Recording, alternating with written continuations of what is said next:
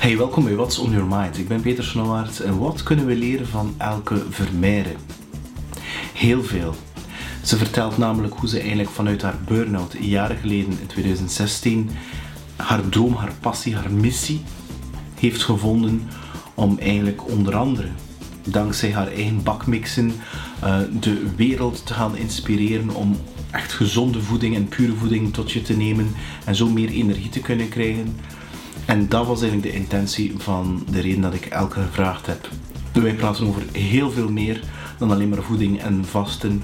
En geniet van Elke Vermeijren, want het is echt een topgesprek. Heel inspirerende dame. En ik zie zelfs uit naar een deel 2. Geniet ervan. Welkom bij What's on Your Mind met Peter Snauwaard. Elke week vertelt een gast over zijn of haar verhaal. En dat verhaal kan jou inspireren om je leven in handen te nemen. Is het ook met video van jou? Of is het enkel audio? Alles? Alles, alles op en aan. En je doet alles zelf? Mijn man. Mijn man studeert video. Is dat? Hij studeert sinds twee jaar video en fotografie, omdat hij zegt, hij, wat, hij interesseert hem dat. Hij zei, als jij me, dat mij allemaal met je bedrijf betaalt, dan wil ik dat volgen en dan kun jij mij... Allee, wil ik dat doen voor u? En die doet dat gewoon, hè, om, om te studeren eigenlijk. Hè. Dus dat is nu zijn eindwerk in videografie, is mijn podcast. Monteren en opnemen en de studio bouwen en allemaal die dingen. En uh, Rebels Only heet het, hè? Wel, eigenlijk noemt mijn podcast de Oh My Goodness podcast. Daar ben ik al wat langer mee bezig. Maar nu wil ik een nieuw seizoen doen. Ah, een nieuw seizoen die in 2022 start. En dat seizoen heet Rebels Only. En ja, hoe lang dat gaat duren, weet ik niet, hè, op mijn gevoel. Hè. Maar ehm, ik had zoiets van, ik wil gasten nu. Eerst deed ik het allemaal zelf bijna. Hè. Ja, dat weet ik. Dus zo herken ik Allee, Ja. Zo ken ik het dat je het echt volledig alleen doet. Volledig alleen, ja. Wat, dat, wat dat wel best uitdagend is, hè? Ja, maar voor mij eigenlijk makkelijker dan dit. Dus dat? Ik kan makkelijker zelf een uur vol praten dan iemand een uur te interviewen. Dat is een uitdaging voor mij. De eerste aflevering die ik opnam, zei mijn man... Elke, je mocht zoveel niet praten, hè. Dat is die je gast moest spreken. Ja, Jij zit er constant met een babbel tussen. ik ben, ben, ben, ben er niet mee akkoord. In de zin dat ik deed dat ook in het begin, omdat ik dacht dat dat zo hoort. Terwijl dat op een bepaald moment, ehm, ik ben afgestapt van het eh, interview. En eh, het, het is eerder een gesprek waar Ja, alle twee dat babbelt. ook, ja, maar- en, en, ehm, en dat zijn de leukste, omdat dat anders fucking boring is. Ja, zo- je stelt de vraag, je hebt er nog een vraag, maar zo werkt het leven niet. Je wilt deel uitmaken van, van als derde Je wilt het partij. gesprek. Ja, dat je eigenlijk op Mhm. een restaurant zit of, of een Ja, bar zo. of Ik zo. vind dat ook. En bij dat eerste gesprek, maar dat meisje was een beetje onzeker, want die waren wel oud, maar ze durfde nog niet zo goed. En ik wou eigenlijk gewoon op haar gemak stellen en denk dat ik daarom zoveel zelf sprak. Eigenlijk bijna evenveel dan haar in die aflevering. Ik heb onlangs een, een podcast opgenomen met Bram van de Velde. En, ehm, en ik voelde het ook aan de energie dat hij hem heel zenuwachtig voelde. Maar als gevolg, hè, I got your back, waar je inderdaad iets meer babbelt om dat te compenseren. Dat was goed intuïtief aangevoeld hè, dan. Maar voor mijn man voelde dat zo uit balans. Zo van... Omdat hij ook soms vond dat ik zodanig mee was in het verhaal, dat ik haar dan op bepaalde momenten onderbrak om dan aan te vullen met mijn stuk. En dat mocht ik dan niet doen. Ja, oké, maar goed. Allee, het, eh, dit soort dingen, zo die mm, conversaties, is in nummer 137. Normaal, van- Heb je al 137 afleveringen? Ja, ja. Je hoort dat, en dat is iets dat je... Allee, de eerste 20 afleveringen, dat is leren, hè. Maar nu, ja, dat gaat, dat gaat vanzelf. Dat is, dat is, je spreekt over intuïtie. Voor mij is dat echt intune, intuïtie, voelen. Ik moet hier wel maken dat ik op voorhand wel echt gekalmeerd ben, dat niet met mails en dingen in mijn hoofd zit. Maar dat stroomt dan vanzelf. Ja, En je ik- moet erop vertrouwen dat het echt in orde komt. Tuurlijk. En als er stilte komt, is het ook oké. Ja, ik vind ook... Ik schrijf naar al mijn gasten nu van... ehm, ik ga je geen vragenlijst Nee, doorsturen. nee. We gaan niks voorbereiden, want ik wil een gesprek op ons gevoel. En ik kan als ik dat voorbereid... Dat, ik heb nog nooit een podcast van mezelf voorbereid. Ja, wel een paar puntjes die ik wil zeggen. Maar stel je voor dat ik dat zo van buiten leren. Nou, dat komt niet, komt niet dat komt over, niet van het hart over. Nee. Hè. Het, is dat, het is dat die mensen voelen. Het is, het is zo, die, die, die spark, die spark, ik heb me niet gezien nog dan, die spark van, ehm, ja, die intentie. En, Ja. dat, en dat is iets die, als je daarin overgeeft, dat, dat stroomt. Dat is die flow, waar Jan Bommer het over heeft. Ja, en daar daar ben ik door gefascineerd. Allee, on- ik verschiet er wel van dat je er al zoveel hebt opgenomen. En eh, dat staat... ehm, want ik, ik zie je vooral dan inderdaad via video, maar het is, waarschijnlijk hebben de meeste luisteraars dan echt via de podcast zelf. Dat is een heel interessante vraag. 50-50. Er zijn heel veel mensen die kijken naar, naar de gast, dus die willen het zien. Dus daarom dat ik blij ben dat ik toch ook met een man zei, ja, die video erbij zegt, dat maakt het wel echt extra moeilijk. Ik zeg, ja, Ja, ik het maakt het inderdaad veel moeilijker. veel meer werk. Ik Tim Tom, dat is een enkel audio, dat is heel makkelijk. Die reizen heel Nederland en België af. Maar video zorgt er wel voor, die, eh, en dat wordt van alle kanten naar mij ook bevestigd. Met babbel met Steven van Bellegem, die zo in, heel hard in die marketing zit, die zegt letterlijk ook dat YouTube, vroeger was dat zo de, de korte video's, maar intussen is dat longform. Is dat echt, mag er een uur, twee uur zelfs op zetten. eh, Ja, en- met Joran Luca. Dat, Ja. Zijn, podcast duurt soms tot drie uur. Ja, ja. Dus, en dat is ook video, hè?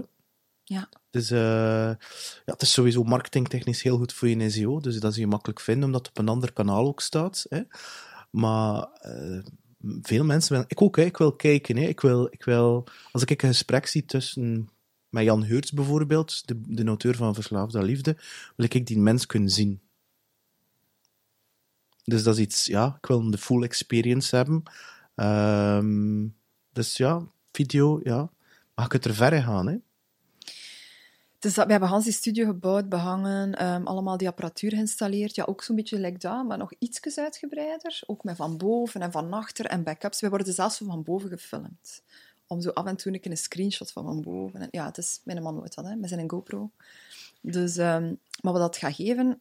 Ja, de, voor hem is het vooral wel nu heel stresserend dat er zoveel afleveringen zijn. En dat hij die allemaal moet monteren. En dat dat eigenlijk de eerste tegen januari klaar moet. Hij presteert niet zo goed onder druk. Ja? Onder tijdsdruk. En jij? Dat, ik wel.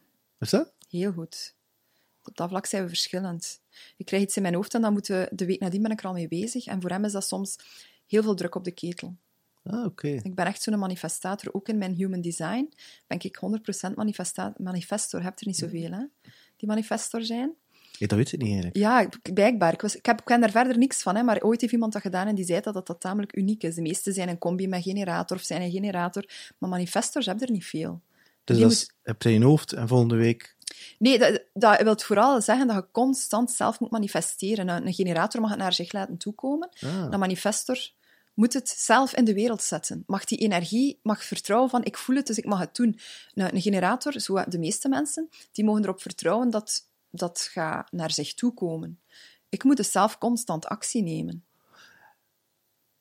En betekent dat dan dat je vooral heel de tijd in actie bent? Nee, want dat is natuurlijk ook niet gezond voor mij. Allee, ik ben ook niet iemand die alleen daarin gelooft, hè. Ja, dat human design.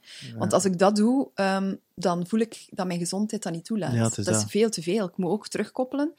Maar ik voel wel, als ik intuïtief aanvoel, ik moet iets doen, dat ik het dan gewoon mag doen en mag manifesteren. En daarom dat ik ook extreem veel manifesteer, denk ik. Ik weet dat niet, hè.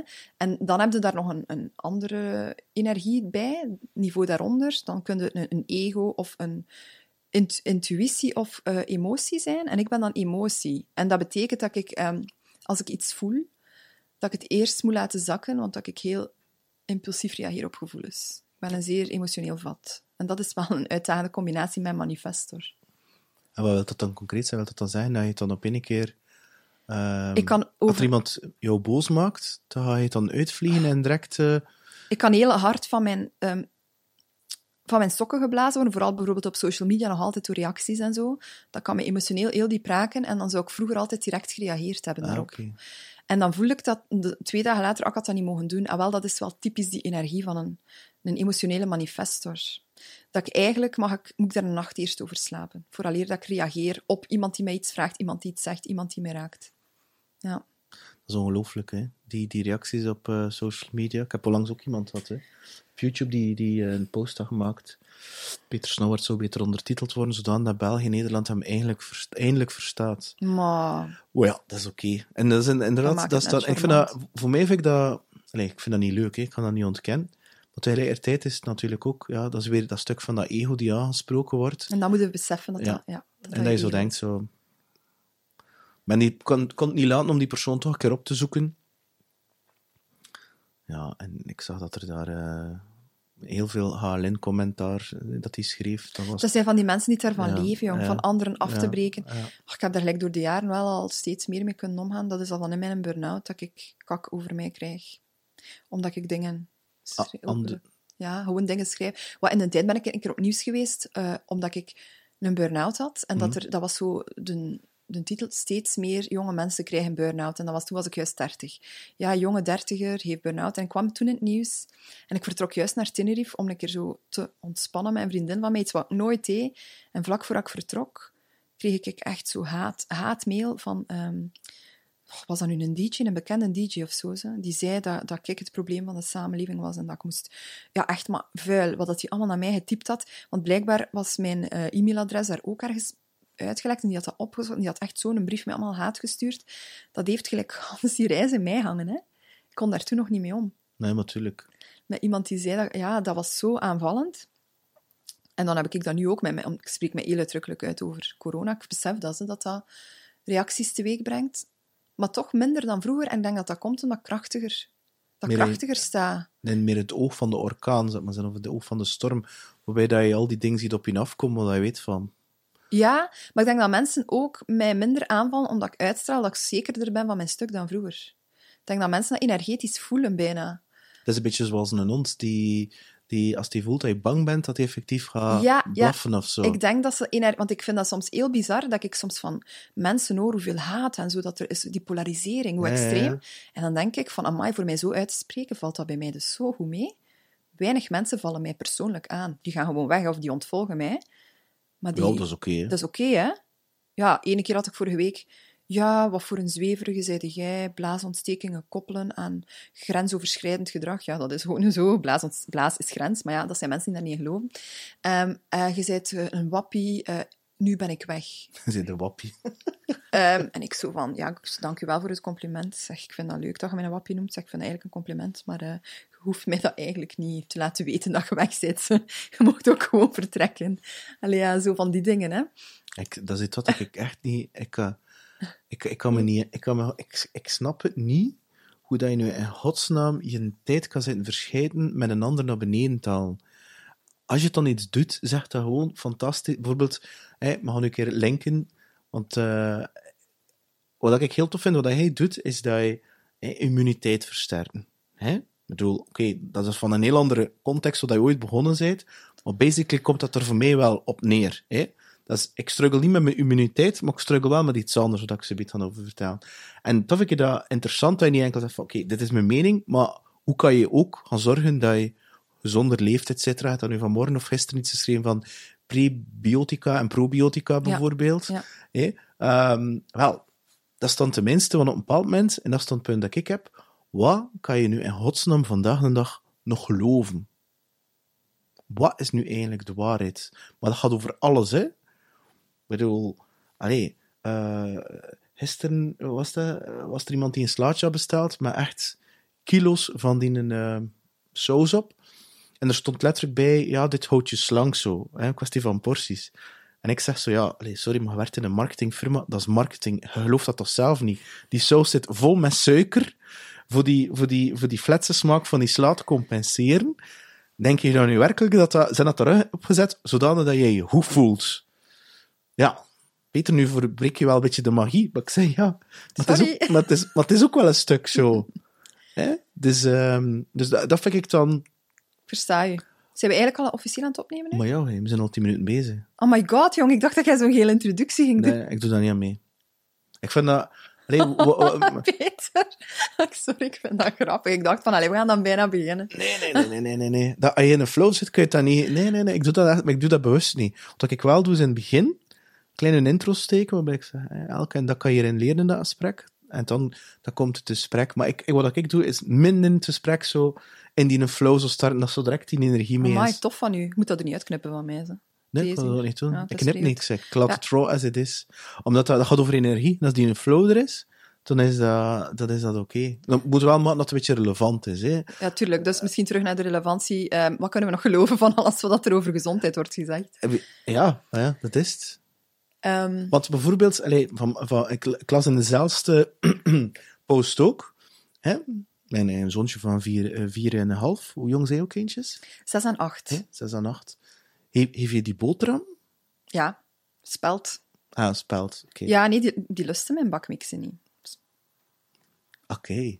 Ja, ja, ik ben eerlijk, hè, nu. Ik ben altijd eerlijk, want ik kan dat niet, niet meer niet eerlijk En zijn. is dat dan speld brood dat je zelf maakt? Nee, ik koop dat in de winkel. Ah, oké. Nee, ik heb dat wel vroeger nog geprobeerd. Als ze echt kleintjes waren, kregen die dat mee. Maar ja, dat was toch eh, steeds meer tegen hun gedacht. Zo. Om, allee, dat waren de krakkers. Hè. Toen, dat brood lusten ze sowieso niet. Ehm, ja, nee. Die willen gewoon een... Maar ik zorg wel voor een gebalanceerde brooddoos. Hè. Niet alleen boterhammen, want dat is echt... Ja, ja, tuurlijk niet. Ja, nee, ik zorg wel altijd dat er ehm, van alles een beetje in zit. Hè. En een beetje fruit. En, ehm, Want eh, bijvoorbeeld mijn zoon vanmorgen ook, hij was al vroeg wakker. Ik was aan het journalen en in kwam hij binnen in het bureau. Ben je al wakker? Ik zei, ja, gaan we naar beneden? Ja, we gaan naar beneden. Ik maak hem zijn boterham, nog zijn melk. En, ehm, en, en hij zegt, ja, hier, dat is voor jou. Ik zei, maar papa eet dat niet. ja, ik eet geen brood meer. Ik pas op, hier en daar een keer meer zo uit smaak, zo, maar toch iedere keer als ik dat eet... en wat deed ze dan? Niks. Ge- water drinken en al van die toestanden. de maar ja, een soort intermittent fasting tot, Ja. tot, tot een uur of twaalf of zo. Zei dat ik, rond, dat ik echt ben honger te krijgen, zou ik durf bijvoorbeeld een banaan eten of zo. Ehm, maar nee, ik heb me er eigenlijk zo op gezet. Maar dat wil niet zeggen dat ik nu 100% super gezond leef, want eh, dat is ook niet. Wat is 100%? Dat is zo'n misverstand. Ik heb daar zelf ook heel lang mee gestruggeld. Zo, hè, van, je bent dan voedingsdeskundige, dus um, you have to practice what you preach. Maar dat betekent niet dat je een heilige bent. Hè? En dat je niet um, voor jezelf die balans moet vinden. En ik denk dat dat een van de belangrijkste boodschappen is geweest in mijn laatste boek, Ketolicious. Omdat de keto-lifestyle zo wordt gezien als, amai, dat kan niemand volhouden. Dat is super streng. Um, en waarom niet? Maar veel mensen vinden dat heel streng, omdat je bij keto heel veel dingen gaat weglaten. En Ah ja, het is- diëten die beperken, dat vinden mensen niet leuk. Hè. Daar, daar moet je rekening mee houden. Dat, dat sommige mensen zeggen, ja, nee, ik doe dat niet, want dan mag ik dat en dat en dat niet meer.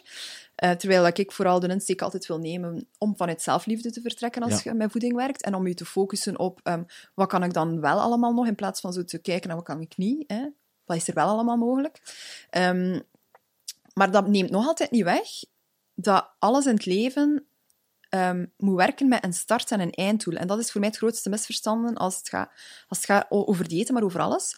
Want mensen starten met een nieuwe levensstijl en het is alsof dat zo een rechte tijdlijn moet zijn, Ja. waarin dat ze dan naar een einddoel gaan. En daarom haken ze af, want ze denken als ze dan in het midden van die tijdlijn zitten en ze doen een keer niet juist, dat het dieet mislukt is, dus dan stoppen ze maar. Ja. En daarom ben ik beginnen cyclisch werken eigenlijk Ah, oké. van um, je hebt fases waarin dat je voelt intuïtief, nu heb ik zin om het wat strenger te doen, want mijn lichaam heeft daar behoefte aan en ik heb daar zin in. En um, dan in de tweede fase kunnen dat al een klein beetje los te laten, maar zitten nog altijd back on track. Maar dan is er ook die derde fase, en dat vergeet, in, in geen enkel dieet werken ze met een fase waarin dat je het een keer allemaal mocht laten hangen. Hè? Ja. En waarin dat je zegt van oké, okay, ik doe nog in grote lijnen nog altijd mijn best, maar ik ben er zo niet meer echt mee bezig, ik laat het een keer wat hangen. Maar in je achterhoofd weten dan, ik zit in fase 3 en dat is oké, okay, want als ik nu weer hoesting heb, dan keer ik gewoon terug naar fase 1. En dat is zo, die drie fases. En dat in een keto-dieet, denk niet dat dat ergens anders ooit al Nee, zo beschreven nee, is. nee. Het, is, het, is, het is wat je zegt. Maar ik denk dat, dat voor mij nu in tussentijd... ehm uh, want ik heb heel lange tijd keto gedaan. En Fabien ook eigenlijk. Um, en ik doe het nog altijd. Um, voor mij gaat het over energie. Het gaat over de doelstelling. Het gaat bij mij al lang niet meer over het esthetische. Tuurlijk. Tuurlijk wil ik een aftrend Tomorrowland leven en daar niet van. Maar op een bepaald moment... Het is, en, en ik denk dat je dan daar de nagel op de kop slaat, is zelfliefde. En gaan we echt wel diep gaan. Als je dingen niet meer eet, hè, of hebt dingen gegeten, een pizza of frieten of zo, en je zit jezelf af te wijzen, en zit kwaad te zijn op jezelf, ja, dan ben je niet bezig met zelfliefde. Dan ben je continu in die strijd met jezelf, terwijl dat, dat is een loop waar je niet gaat uitgeraken. Je gaat alleen maar versterken, waarbij je nog meer brol gaat eten. Terwijl wat hij inderdaad, wat hij zegt, die derde fase, wat hij zegt van, het is oké, en ik kies er nu bewust voor, hè, want er zijn wel bepaalde situaties die het soms heel moeilijk maken. Het sociale aspect, als je dat bij vrienden gaat en ze dan pizza gereden maakt, ja, ze zijn dat weer met een raar toestand. Maar moet ik naar Disneyland aan?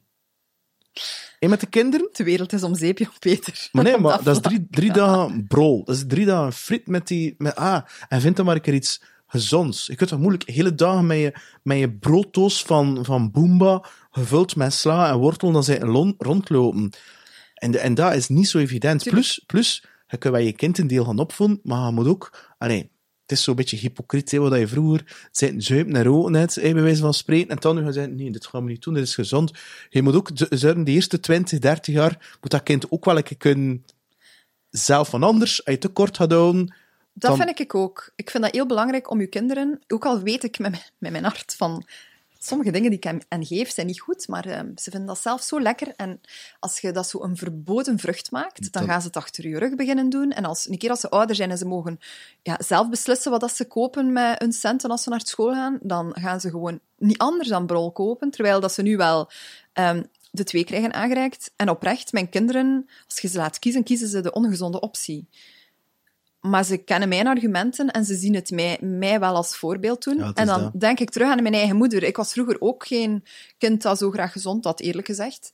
Maar ik heb het mijn moeder wel altijd zien doen. En kijk nu, dan denk ik altijd van, daar zal ze toch wel zaadjes geplant hebben op de een of andere manier, om dat bewustzijn te installeren bij mij. Want je, je moeder heeft ook, volgt ook je programma en is daardoor, daardoor ook heel veel afgevallen. Hè? Ja, mijn moeder, dat, is een, ehm, dat was een ramp vroeger. Die was altijd op dieet, maar ehm, niks werkte. Dus die, die was op dieet en die had veel overgewicht. Eh, en die had ook allerhande ontstekingsziektes, candida, ja, heel veel van alles en nog wat. Ehm, tot als ik mij begon te verdiepen in wat ik doe. En natuurlijk die darmgezondheid, die immuniteit, ehm, energie. Hè, dat was mijn insteek ook. Ja. Ik denk dat we daar elkaar van kennen. Hè, van hoe kunnen we meer energie eten, letterlijk. En in mijn onderzoek kwam ik gewoon al haar klachten tegen die ik al jaren kende. En toen dacht ik van ja, logisch dat geen enkel dieet bij haar gewerkt heeft.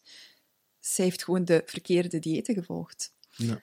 En eh, ja, van zodra dat we dat hebben gedaan, en eigenlijk was dat heel erg keto-influenced ook, maar zelfs nog strenger, want eigenlijk kun je zeggen, het is exact de combinatie van mijn boek Geluk in je buik plus, plus ketolicious. Die twee principes samen, dat heeft ze gedaan om haar candida te bestrijden, want dan mocht je geen suikers eten, geen gluten, melk en ehm, koolhydraten eten.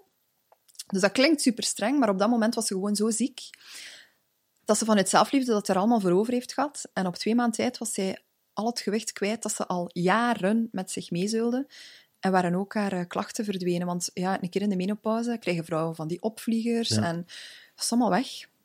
En wat, wat, dat er ook is, ik heb zo drie maanden, eh, dat was langer zelfs, zo'n bepaald programma gedaan, waarbij dat ik eh, 's ochtends groenten met elkaar vermengde, komkommer en al van die toestanden.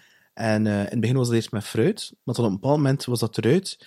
En natuurlijk geen suiker en al. En daardoor, door dat drie maanden te doen, zijn mijn ehm, smaakpapillen zodanig teruggekeerd naar natuurlijk, waarbij als ik nu tomatenketchup eet, voelt dat heel zoet en heel suikerig aan. Dus dat, dat, dat, dat zo edge. En dat ik denk van, hoe komt in godsnaam dat ik dat jaren wel lekker vond? Dus we zijn sowieso wel een deel... Die, die smaakpapillen zijn zo, sowieso geconditioneerd, waarbij dat we niet meer echt weten hoe dat iets echt smaakt. Nee.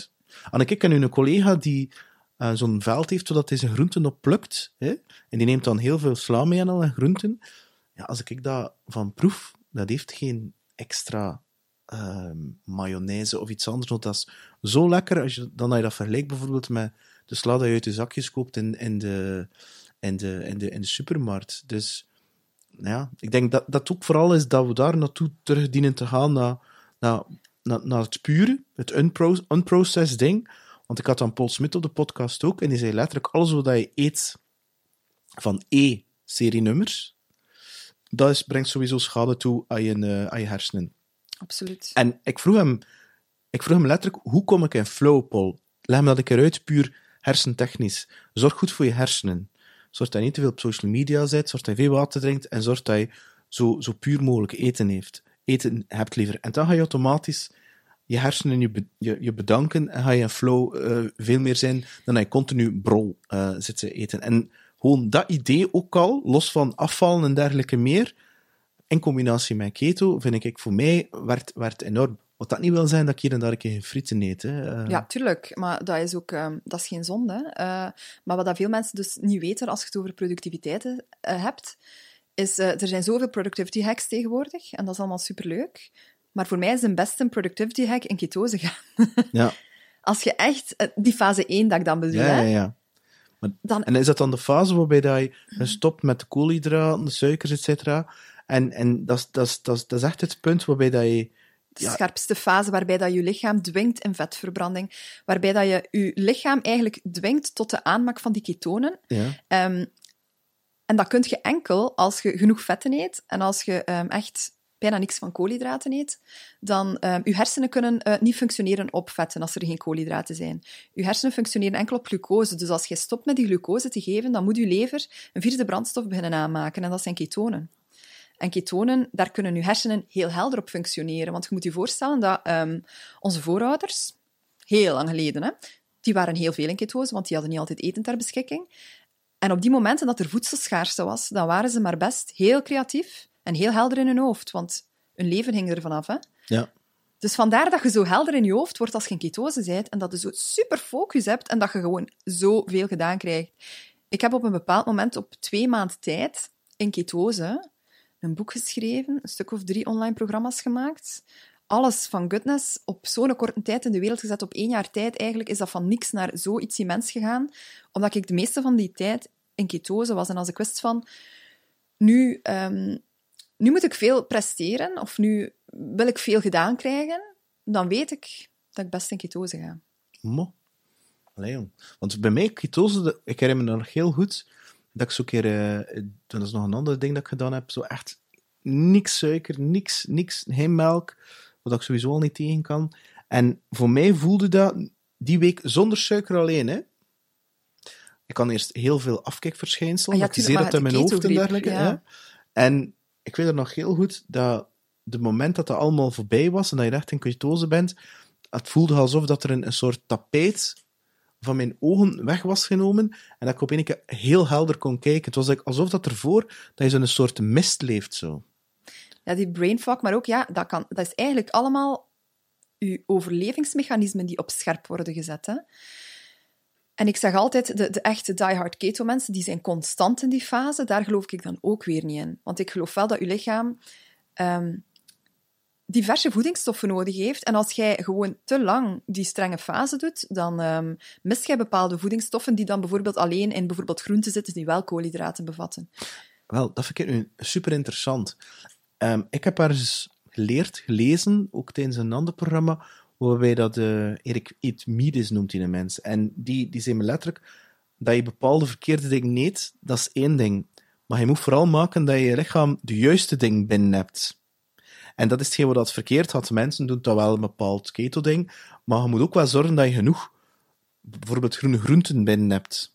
dus het is wel goed en wel dat je heel dag wortel eet, maar je moet ook zorgen dat je uh, het hem niet wat hij uh, niet eet, het hem effectief, uh, nee, het hem effectief voor dat je, dat je de goede dingen eet. Ja. Het, is, het is niet omdat je vitamine C-tabletten neemt of zo, en dan op een keer voordat je in orde gaat komen. Maar je, moet, je moet vooral maken dat je genoeg goede dingen binnen hebt, en, en, en niet enkel, oh, ik ga pizza en ik ga een, frieten eten. Ja, dat is een groot misverstand in alles. Hè. Als ik mij begon te verdiepen in, in keto, in keto, ja, ketose, ik wou ketose zeggen, um, dan merk je dat dat veel voordelen heeft. Maar als je dan echt in het typische keto-dieet verdiept, dan heeft dat op sommige vlakken ook gewoon heel veel nadelen. En het was eigenlijk mijn doel om een boek te schrijven over de voordelen van ketose, maar ook meteen alle valkuilen daarin te benoemen. En dat is één daarvan. Hè ja, je mocht geen wortelen meer eten, want een wortel bevat te veel koolhydraten. Je mocht geen fruit meer eten, want fruit bevat te veel koolhydraten. Ik ben het ermee eens dat je dat gaat moeten laten als je in ketose wilt geraken. En in die, die tweede fase dat je dat ook nog beperkt doet. Maar je hebt die derde fase niet alleen nodig om je af en toe een keer mentaal te laten losgaan. Je hebt die derde fase ook gewoon nodig om jezelf um, gevarieerd te laten eten. Want het gaat inderdaad niet alleen om... Weet het probleem is vaak dat ze zich alleen op die macro macronutriënten toesplitsen. In alle diëten. In het ene dieet uh, mogen bijvoorbeeld geen vetten eten en in de andere dieet mogen dan vooral wel vetten eten en geen koolhydraten. Maar we vergeten het belang van de micronutriënten. Hè? Dat zijn onze vitamines, onze spoorelementen, de mineralen die in voedsel zitten. Als je dan eigenlijk ervoor kiest om je alleen te focussen op die macronutriënten, dan vergeet je ook dat, dat je voedsel ineens gaat weglaten, waar dat er ook belangrijke micronutriënten in zitten. Hè. En dat is het gevaar van eenzijdige diëten en van mensen die zich specialiseren in één dieet. Ja. Je hebt gewoon altijd die holistische visie nodig. Hè. En dan, met holistisch bedoel ik niet enkel over voedsel zelf, maar ook het mentale en het spirituele. Ja, je moet het, ook begrijpen. Hè? Ja, het is dat.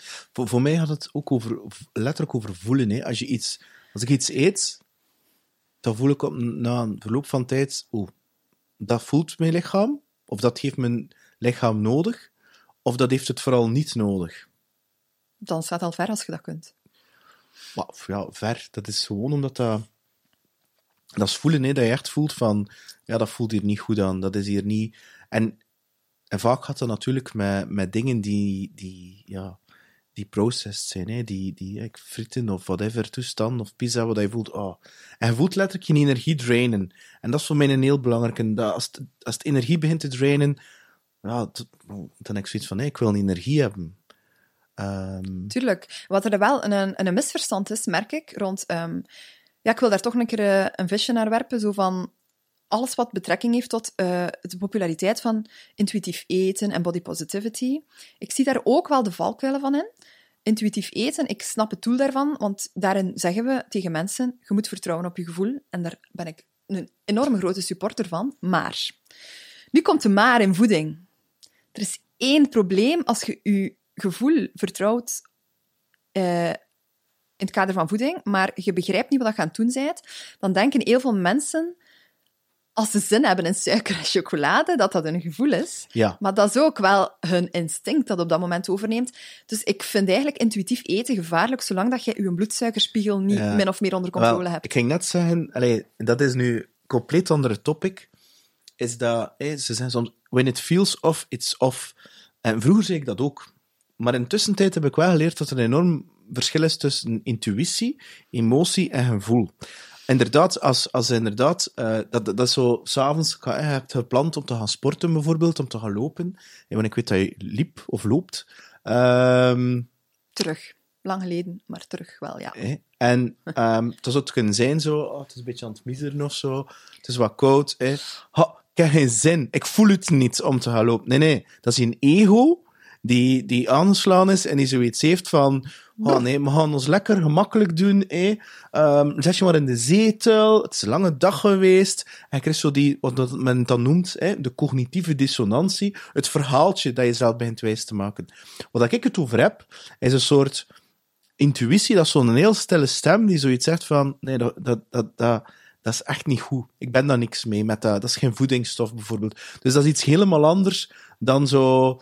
En, en ook, vandaar ook, dat ik, allee, ik weet wat je bedoelt met die intuïtief eten. Ik, ik ben daar niet tegen, maar je moet wel opletten dat dat niet, dat dat niet met jou aan de... Want dat wordt zo een beetje een excuus van, ah, maar ik ga pizza en ik ga choco en al eten. En ik denk van, weet je wel, Ja. je moet ergens wel zorgen dat je een, ik weet niet, 80, 90, 95 procent, dat je zoiets hebt van, dit is hoe dat het hoort. 80-20 principe ja, is en, ideaal, en dat je ja. er dan een keer zo een keer naast gaat. Hé, ehm, want Spartaans, ik heb dat gedaan, dat, dat blijft niet werken. Dat blijft niet duren. Hetzelfde met de shakes en al. Hè. De, hoe noemen ze daar? De, nee, dat is onbekend. Proteïne shakes. Ja, ja. zo- Ah, ja, van um, her, ja? Herbalife. Herbalife, ja, ja. ja. ja. ziet hé. Dat is die toestand, en, maar dat blijft allemaal niet duren. Ik bedoel, dat stopt op een bepaald moment. En ik kan ook zoiets van, alles wat er een business achter zit, ja, dat, dat, dat, het, het moet puur zijn. Ja, maar dat is natuurlijk ehm, omdat al die, die merken heel hard Top, werkt, mensen willen fixen. En ik ga Ja. geen namen noemen, maar op een gegeven moment zag ik eh, een hele grote link tussen mijn merk, wat ik doe, en een ander heel bekend merk dat ook eh, op darmgezondheid werkt. En ehm, ik hoorde van een, een vrouw die dat ook verdeelde en die heel veel interesse had in de goodness bakmixen. Ja, maar je moet dat niet vragen, want die hebben totaal geen interesse in je businessmodel. Want eh, ja, dat is niet interessant genoeg. Waarom niet? Ja, om, omdat, kijk, alles wat dat een, een dieet is en je kunt mensen massaal veel geld laten betalen om snel, snel veel af te vallen, maar een keer als het in de lifestyle-sfeer komt, dan zit je in de voedingssfeer. En op voeding zijn de marges zoveel kleiner en is dat geen interessant businessmodel meer. Je kunt veel meer geld verdienen op van die eh, diëten die u beloven dat je mega veel resultaat bekomt, maar dat het daarna geen lifestyle moet worden. Dus dan merk ja, profileerde zich ook van, wij doen de dieetfase, maar de lifestylefase, sorry, daar hebben we geen interesse in.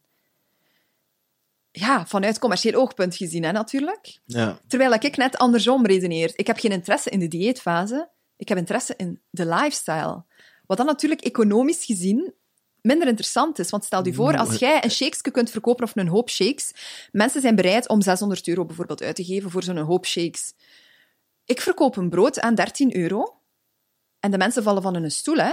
Zit je zot zeker? Een brood van 13 euro? Hoe haalt het in je hoofd? Maar als je dan natuurlijk kijkt dat je een week voort kunt met dat brood, dat daar allerhande supplementen in zitten, dan is dat brood zelfs duizend keer goedkoper dan in een hoop shakes dat je daar koopt om af te vallen. Dus dat is ook allemaal in de mind of mensen helemaal anders gepercipieerd, want ze vergelijken dan op dat moment een shake met een brood. Maar eigenlijk, ja, ik verkoop niet echt brood, maar ik zocht net wel naar iets dat voor mensen lijkt op iets alledaags. Ja, maar ik bekijk nog anders. Wat ik vrij frappant vind, is dat mensen 800 euro kunnen geven aan een of andere gsm die binnen twee jaar al niet meer werkt. Want dan 13 euro om zichzelf gezond, niet te fixen, hè, maar gewoon gezond. Dat is iets dat ik niet snap. Ik, ik, ik, eh, ik snap niet hoe, dat je, hoe dat je zo kan laten in de luren liggen. Zo. Omdat ze eigenlijk dat vergelijken met dat brood dat in de supermarkt ligt. Ah, ja, En als je dat één op één... Je kunt dat niet één op één vergelijken. Dat heeft misschien wel dezelfde vorm. En je snijdt dat ook wel in sneetjes. maar verder heeft dat geen enkel punt van vergelijking. Ja. Ja. Ja. Ja, ik, ik, ik, ik vraag me dat soms af. Hè. Je passeert dan aan de bakker. Die, eh, die, die mensen, dat is meestal zo'n man, vrouw, die zijn er ooit begonnen. En ik, ik heb dat keer gezegd, ja, maar ik eet geen brood, ik koop dat voor mijn zoon. Hoe eet geen brood? Hij is niet goed voor mijn business. En ik zeg ze, dan denk ik zo van, zijn die daar wel bewust van dat dat... Die geloven dat ook niet. En ik denk dat als je in die business zit, dat je je daar bewust niet wilt in verdiepen. Want ik denk dat je dat gewoon niet wilt weten dan. Is dat niet zo voor jezelf te beschermen? Dat je, net zoals eh, wat dat er nu in de wereld gaande is, waarom dat de meeste mensen niet willen weten wat er echt gaande is, volgens mij is dat om jezelf een beetje te beschermen. Want als je het weet, dan moet er naar handelen. En dat is niet altijd leuk. Daarom houden mensen liever de potjes dicht. Ja, ja. Ja, interessant. Nu mag ik er een heel andere tour op gaan. De, jij hebt een burn-out gehad, ehm 18 jaar geleden, zoiets? Nee, het is zo lang nog niet, hè. Ehm, 2016. 2016. Maar toen was hij toch al zelfstandig? Je Eind een- 2016. Wacht, in 2015 ben ik ziek geworden.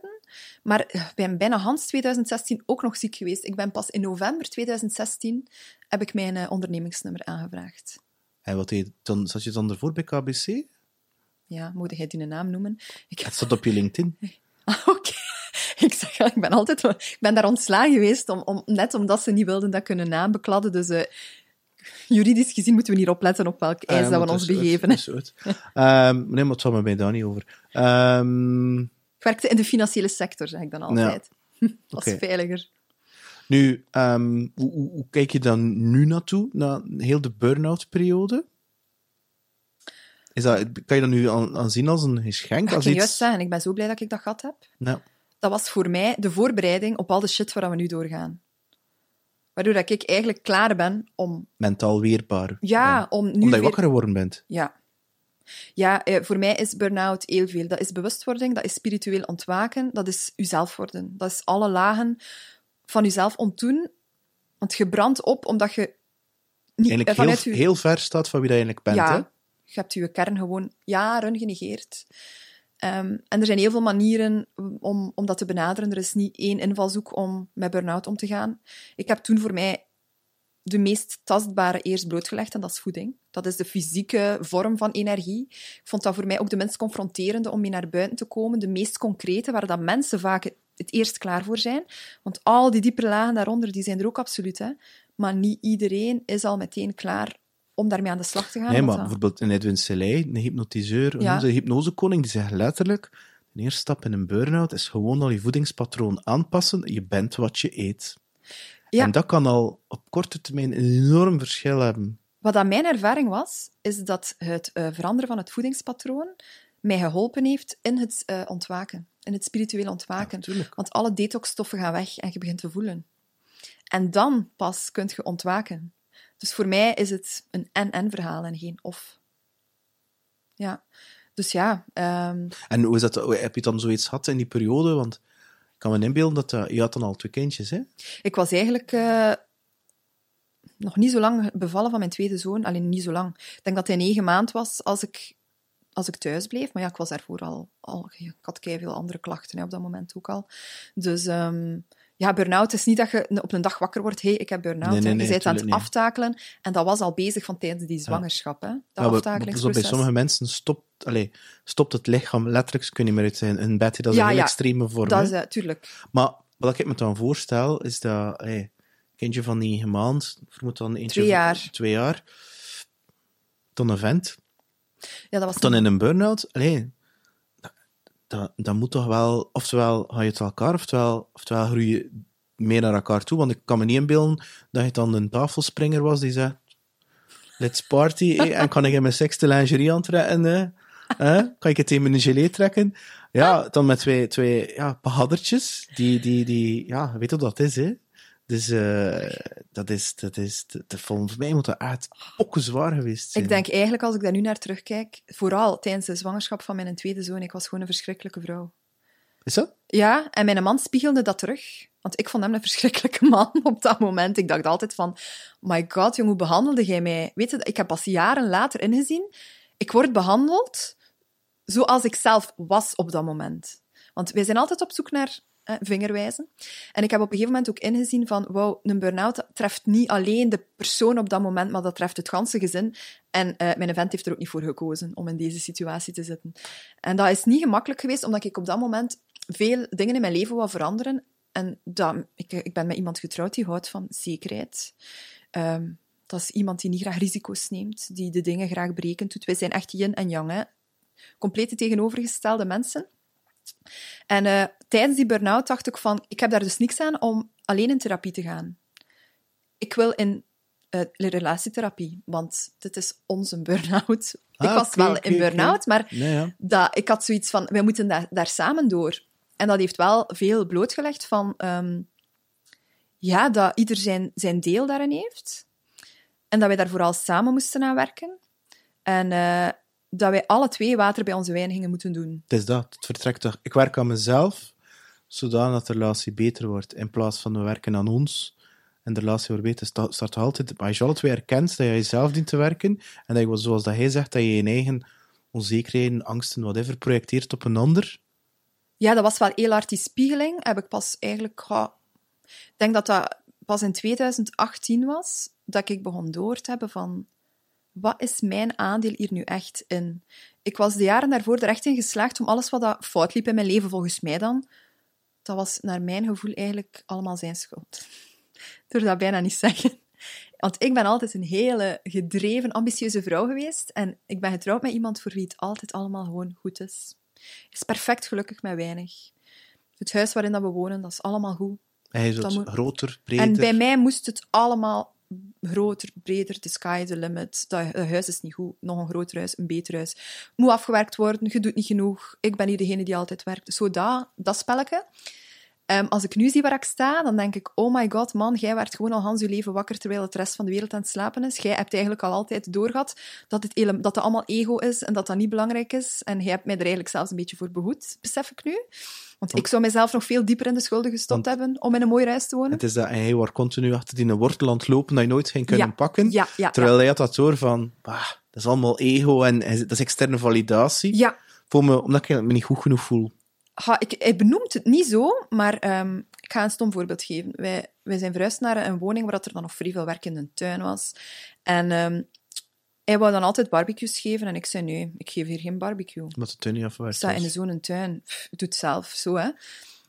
En ik had altijd zo op een bepaalde manier bewondering voor hem, van hoe kun jij... Dat is totaal niet aantrekken, nu dat dat er hierbij ligt. En gewoon ongegeneerd mensen vragen. Ik zit daar nog altijd, ik ben daar al veel verder in ontwikkeld, maar hij heeft dat dus nu nog altijd. Iemand moet mij nemen zoals ik ben. En als jij mij niet neemt gelijk dat ik ben, dan leer ik daar vooral veel uit. Dus hetgeen dat hij altijd had, was van... Um, amai, we gaan hier nu keihard over mijn huwelijk praten. Zie je dat? Niet, dat ik niet zien aankomen. Maar ehm, hij had altijd zoiets van... eh, je moet mensen op een bepaalde manier testen. En ik zei van, nee, nee, nee. Je moet zwijgen en zorgen dat je niet in conflict raakt. Dus ik was een extreme Cl- conflictvermijder. People pleaser. Een people pleaser, absoluut. En die conflictvermijding zorgde er ook voor dat ik daardoor eigenlijk mensen niet tot op het bot kon leren kennen wat dat ze betekenden voor mij. Want ik was bang, door het conflict ga ik ze misschien verliezen, ga ik ze kwetsen, ga ik ze dit, dat. En hij zei altijd van, nee, nee, dat is een psychologische test. Want door, men, door echt 100% jezelf te zijn bij mensen, komt er ware naar boven. Je kunt toch geen beter geschenk hebben? Maar dan heb je natuurlijk wel weinig vrienden. En, altijd- dan zei hij altijd van, ja, maar ik heb ik toch geen mensen nodig die niet, niet echt zijn. En ik heb eigenlijk jarenlang hem beschuldigd van zijn laksheid en al die dingen. En van, jij gunt het mij niet om succesvol te zijn. Een zwaar, populair so- sociaal leven te hebben. Ja, en ik had zoiets van... ik, ik kan directeur worden als ik wil. Hè. Kom, hè, stimuleer mij daar nu een keer in. En wij kunnen in een villa wonen hè, als we willen, maar jij gaat er allemaal niet in mee en jij saboteert mij in mijn geluk. Dat heb ik jaren gedacht. En die burn-out was dan het punt waarop dat ik dacht van, ja kijk, nu, nu is het zodanig erg dat, dat, dat er een burn-out is en dat is ook wel een stukje een beetje je fout, want ja, jij hebt me niet gesteund, hè. En dan is het proces van het afpellen begonnen. Dus stel je dan een keer voor dat je elke neemt, een kopie, exact hetzelfde, en dat je daarmee samenwoont en leeft. Oké, okay, het maakt wel een man van, hè. Um, en, van mijn uh, vorige versie bedoelde. Uh, ja, hè? en hij zet die samen en gaat daar een huwelijk mee. Zou dat dan gelukt zijn? Zoals ik nu ben. Nee. En ik besefte toen al die tijd niet, allee, hoe kan ik zo verschillend zijn van mijn man? En dan, die, die therapeut zei ook van... Dat is echt twijfelt. Ja, op een gegeven moment hebben wij um, getwijfeld, omdat wij te verschillend waren. Maar wij zijn al heel lang samen. Hè. Ik, ben al, ik ken hem al van als ik 15 jaar ben. Het is mijn eerste liefde nog altijd. Hè. Dus gelukkig... Dat kan ik niet zeggen. Ja. dus dat was gelukkig wel... Als je iemand zo goed kent en zo lang al mee samen bent, dan geeft je dat wel niet zo gemakkelijk op en dan vecht je daar wel voor. Dus onze liefde is altijd sterker geweest, maar rationeel hebben we wel op dat punt veel twijfels gehad. Um, en die therapeut bevestigde van amai, God, er bent eigenlijk wel een heel mooi koppel, want God, er bent nog echt bereid om te vechten. De meeste mensen die hier in de stoel zitten, die staan eigenlijk al op, al op punt om te scheiden. En ja, er is er eigenlijk nog weinig aan te doen. Maar God, er, hm, nee, dat is zo mooi, zegt ze. En je hebt ofwel koppels die twee kopies zijn van elkaar, en dat werkt heel goed. Maar zegt ze, God, er zit heel uitdagend qua energie. Twee verschillen. Maar yin en yang, dat kan ook versterken. En dan, van daaruit, hebben we ingezien van opposites attract. En wij kunnen gewoon met onze tegenstellingen elkaar wel beginnen versterken. En wij hebben nog altijd serieuze tegenstellingen in het feit dat ik heel graag naar buiten kom, de aandacht heb op het podium sta, mijn ding doe in de wereld, ambitieus ben in mijn missie. En dat mijn man iemand is voor achter de schermen. En dat is alle twee oké, okay, hè? En dat is alle twee oké. Okay. Maar nu hebben we elkaar daar heel hard in gevonden. Ik zal er misschien straks nog op terugkomen. Maar waar ik wel nu ben, nu dat ik tot mijn kern ben en dat ik al die lagen van mezelf heb afgepeld, zijn we wel meer gelijk dan dat ik ooit gedacht heb. Met dat verschil dat ik vroeger mezelf helemaal gewikkeld had in dingen die niet van mezelf waren. En nu dat ik dichter wel bij mezelf sta, merk ik van, fuck, ik wil dat eigenlijk ook allemaal niet. Dat interesseert mij allemaal niet, dat materiaal. Dat ja, huis, dat interesseert mij gewoon eigenlijk echt ook niet. Ik dacht dat mij dat moest interesseren. Ja, hetzelfde. Ik was zijn naam van ja. naar Gucci geweest. Ja, weet je hoeveel dat, dat kost? Die riem van Gucci. Ik zei, oh, pff, ik had zeker niet meer kopen, dat interesseert me. Dat doet me uit. Niks interesseert me niet. Gewoon dat gevoel om niet attached te zijn aan dingen. Of, jong, of aan de ja. neus. Of dit, dat is toch het meest zalig wat er is. Dat is ongelooflijk. En dat is ook zoiets Of dat je, van... dat, je jezelf, dat, dat je zijn niet meer definieert. Dat je niet meer goed moet voelen omdat je nu met die noot of dat of dat of die titel of whatever. Of dat je denkt, oh my god dat laatste stukje, dat heb ik nog maar de laatste maanden um, volledig kunnen afwerpen. Dat was mijn laatste wikkel en dat was mijn streven naar succes in business. Omdat ik uiteindelijk... Wat veel dingen hebben of uh, uh, dure dingen hebben of zo? Nee, of dat nee, dat heeft mij nooit geïnteresseerd en dat, dat heeft mij doen inzien dat er iets raar aan de hand was.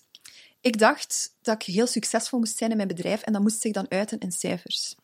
En dan kwam dat, uh, dat cijfer, het miljoen, dat is hetgeen dat je dan op social media hoort. Hè. Haha, ze heeft uh, een business van een miljoen. En dan denkt je van, ja, dat is het succes, hè, het miljoen. Hè. En uh, bij de oprichting van Goodness had ik dat dan ook met mijn boekhouder bekeken. Dat was voor het eerst echt heel dichtbij. En dan dacht ik van, ja, ik ben er dus. Naar, en... Ik ben daar bijna, dat getal dat ik altijd gezegd had. En dan ook met mijn man van, ja, en we gaan naar het miljoen. En hij iedere keer van, maar elke dat interesseert mij niet. En dan dacht ik van, hoe kun je daar nu zo koelbloedig bij blijven? Besefte jij dat wel, wat dat, dat is? En toen zei hij wel, wees hij mij er nog altijd op van, je bent weer in je ego aan het vallen. Ja, want het punt is, dat als je dat miljoen gedaan... Maar dat besefte ik dus. Ik werd daar dus niet... Dat, dat, ik merkte op een gegeven moment dat ik dat kon bereiken met bepaalde strategieën, maar die strategieën, het toepassen daarvan, dat maakte me niet gelukkig. Wel, dat is, dat is en, en, en dat in combinatie met het feit dat de wegwijzer is dan de wegwijzer. Dus de, het geluk, dat zit hem niet in dat behalen van een miljoen, maar dat zit hem daarna, daarover nadenken, soms een beetje struggelen, er naartoe groeien. Want uit, uithaalt... Nee, ik, ik, ik, heb dat meegemaakt zo. Ja. Het, het dan zo, ah, met een miljoen geclosed. Ja, dan, dan, dan is hij 2 miljoen, 3 miljoen, 10 miljoen, 12 miljoen, 65 miljoen. Maar, maar als je alles moet kapot maken of opgeven, slaap, et cetera, relaties, om dat te kunnen halen. Dat was nu, bij mij gelukkig, was, stond ik al, emo- allee, al ver genoeg in mijn persoonlijke ontwikkeling. Want dat, was, dat is mijn laatste laag, ik zeg het. De laatste laag was mij ontdoen van dat Is ik niet... dat zo? Is Ja, dat je laatste Dat was laag? mijn laatste laag, omdat ik nog altijd dacht, ik moest succesvol zijn in business. Denk je niet dat er nog altijd lagen zijn? Dat dat nooit stopt? Ah ja, nee, oké, maar mijn Goed, laatste... allee, qua, qua Ja, business nu, dat, komt, dat komt misschien echt wel heel arrogant over. Van, alsof, ah, ik ben er niet, totaal niet. Maar voor mij was dat een van de belangrijkste lagen Ja, die ik nog te doen. Ik zal het zo benoemen. En eh, voor mij was de belangrijkste stap ehm, in vrouwelijkheid mogen gaan. 100% in vrouwelijkheid mogen gaan. En ik wil dat misschien echt delen, dat eigenlijk dat dat niet betekent dat je minder succesvol bent. Voor mij heeft dat ertoe geleid dat ik nog meer succesvol ben geworden. Ja, want wat is succes met vrolijkheid te maken, dat, is toch, dat kan toch echt ja, en- en? maar ehm, ja, natuurlijk kan dat en en. Maar ik had tot op dat moment wel de ervaring dat je ehm, met bepaalde strategieën die zeer mannelijk zijn, had ik al jaren de ervaring dat dat meer opleverde dan in mijn vrouwelijkheid Mannelijk te bedoel je dan meer pushy en een beetje agressiever. De echte de marketingtechnieken gaan gebruiken. Hè. Eh, Funnels creëren, ehm, Ah, ja, Facebook ja, ja, ads. ja. Dat is voor mij, voelt dat... Oké, je kunt dat vrouwelijk invullen, hè, dat wel, dat heb ik altijd gedaan. Maar ik stoorde mij er gewoon aan dat mensen toch altijd die een push nodig hebben om een schaarste moeten voelen en tijdsdruk moeten ervaren. Ik vond dat niet leuk. Hè. Ik dacht, waarom, waarom koopt de golder zo graag als ik... Die, ik wil dat niet gebruiken, ik maar als ik, ik het... doe het omgekeerd. Ik, ik doe, wat ik letterlijk zei, er was iemand die me contacteerde. Ja, kan ik dan die salescursus komen om dat te doen? En ik zei, ik antwoord letterlijk, hey, X, ik zou dat gewoon niet komen, dat past niet bij je, om die en die en die reden. En ik, Zeg denk- dat en, en, en ik dan ook letterlijk Black Friday, ja, het is gewoon een excuus om iets te lanceren en me even wat korting. En als je er goed bij voelt, fijn, en als je er niet goed bij voelt, doe het dan. En ik zei het zo plat, omdat ik denk van, gasten, wake the fuck up. Dat is gewoon een truc. En ik geef je de truc en ik ga erin mee en profiteer ervan. En ik kunt dan zeggen, ja, maar Peter, dat mag dat niet doen. Ik denk, wat hij zegt, schaarste creëren. Terwijl dat ik dan denk van, een van de salesmythes is, er is abundance voor iedereen. Er is genoeg voor iedereen. Waarom mag ik dan zeggen, er is schaarste? Pas op, er is soms wel schaarste, omdat je met een bepaalde beperking zit van een licentie, van een of andere webinar, of van een groep dat je bij elkaar uitbrengt, dat je denkt van ja, we dat goed willen doen, mag er niet te veel volk zijn, anders wordt het een grote groep. Dat is een ander soort schaarste natuurlijk. Ja, en ook wij hebben op een gegeven moment echt wel gehad dat ons bakmixen altijd uitverkocht waren in het begin. Dus dat was echt schaarste. Dat was niet in scène gezet of zo. Hè. Dat was van, oké, de bakmixen zijn op, je hebt te veel gekocht allemaal. En dat creëerde op zich wel van, oei, als die webshop terug open staat, er zitten weer bakmi- Ja, ik weet het, bakmixen in. ik heb er toch nog heel deel gekocht. Ik. De, muizen, de, de muizen heeft wel één bakmix opgegeten, moet ik zeggen, eerlijk gezegd. Ja. Oei! Ja, ja, ja, ja, ja, ja, inderdaad. Zat Ah, er ja. op een keer een muis, eh, die op een ik denk, oeh, wat is dat hier Die nu? vond dat, vond dat interessant, ja. Nee, maar ja, ik, ik bedoel, ik ben dan wel beginnen inzien. Ik heb toen ook een coach onder de arm genomen en ik heb tegen die coach gezegd, raar, maar waar, ik wil minder omzet. Ja, dat geloof ik. Ik zeg, ik wil, ik wil er vanaf. Het interesseert mij geen... Het interesseert mij niet meer. Ik wil gewoon zorgen dat alle rekeningen betaald zijn, dat ik gewoon goed kan leven. Ja, maar dat is... Dat is dat moet niet veel zijn. Ja. Wij hebben genoeg. Wij hebben alles wat we moeten hebben. Materiaal interesseert me niet. Ik zit op dat punt van... Ik wil gewoon mijn missie leven. En als je daar op dat punt zit van... Ik wil dat? alle dagen doen wat ik graag doe. ik wil mijn missen leven, dan krijg je een soort infinite, oneindige energie, een vuur die brandt. En, want anders is het weer achter die dezelfde wortel dat je zit te lopen. Allee, ga naar, naar 100k, dat is de eerste stap, meestal zo de 10k per maand. En dan, hè, en dan je denkt van, ja, oké, dat is goed, maar ten koste van wat? Wel, als je kan leven en dergelijke meer, en het fun. En, en je kunt een goede mama en papa zijn en al, en goede partners zijn, in plaats van continu te werken. Ik noem dat aligned action. Je kunt actie doen, je kunt doen, maar je kunt ook heel hard busy zijn. Zo gewoon druk bezig zijn om druk bezig te zijn, omdat je het goed voelt. Of om weg te lopen van iets. Om, om niet te voelen. Ja, Ja, is tuurlijk. En wel, op dit punt zijn we zo ver gekomen dat ehm, ik mijn passie volg en dat mijn man zei van... eh, ik weet, we waren wel aan het opnemen toen ik dat vertelde. Ja, van die video's hè, met die studio. Dat die, Was dat nu voor of na de opname? Nee, ik weet nee, dat nu niet meer. Nee, volgens mij is het opgenomen. Ja. En voilà, kijk, dat stuk dus, hè. Eh, refereer terug naar de start. Waarbij dat je effectief dat hij een studio bouwt. Maar wil dat dan zeggen dat hij, hij, hij, hij- hij doet niks ernaast meer? Mijn man is voltijds brandweerman. Ah, oké. En wetteren. Nee, nee, nee, dat is vrijwillig. Ah, oké. Hij doet dat in Gent. Als, als, hij is ook vrijwillige brand. Mijn man doet van alles wel vrijwillig. Hij is vrijwillige brandweerman in Wetteren. En daarnaast is hij ook vrijwillig verantwoordelijk voor de jeugdbrandweer in Wetteren. En, De ehm, jeugdbrandweer. Dat ja, bestaat. de Dat bestaat om jongeren eigenlijk al van tussen 12 en 18 eh, kunnen ze laten kennismaken met alle facetten van hulpverlening dan. Hè. En dan eh, organiseert hij die oefeningen daarvoor. Hè. Dan mogen ze een keer mee eh, op de ladder staan. Dan mogen ze van alle soorten oefeningen doen die belangrijk zijn voor hulpverlening. Is dus letterlijk zo'n Coca-Cola Lightman die zijn t-shirt en die zo begint te pompen, zo, eh, zo volledig afgetraind. Zo, dat stel ik me dan voor bij die brandweer. Ja, dat is wel waar. Maar allee, dat is nu wel... Mijn man eh, is in een hele goede conditie voor zijn leeftijd en sport veel.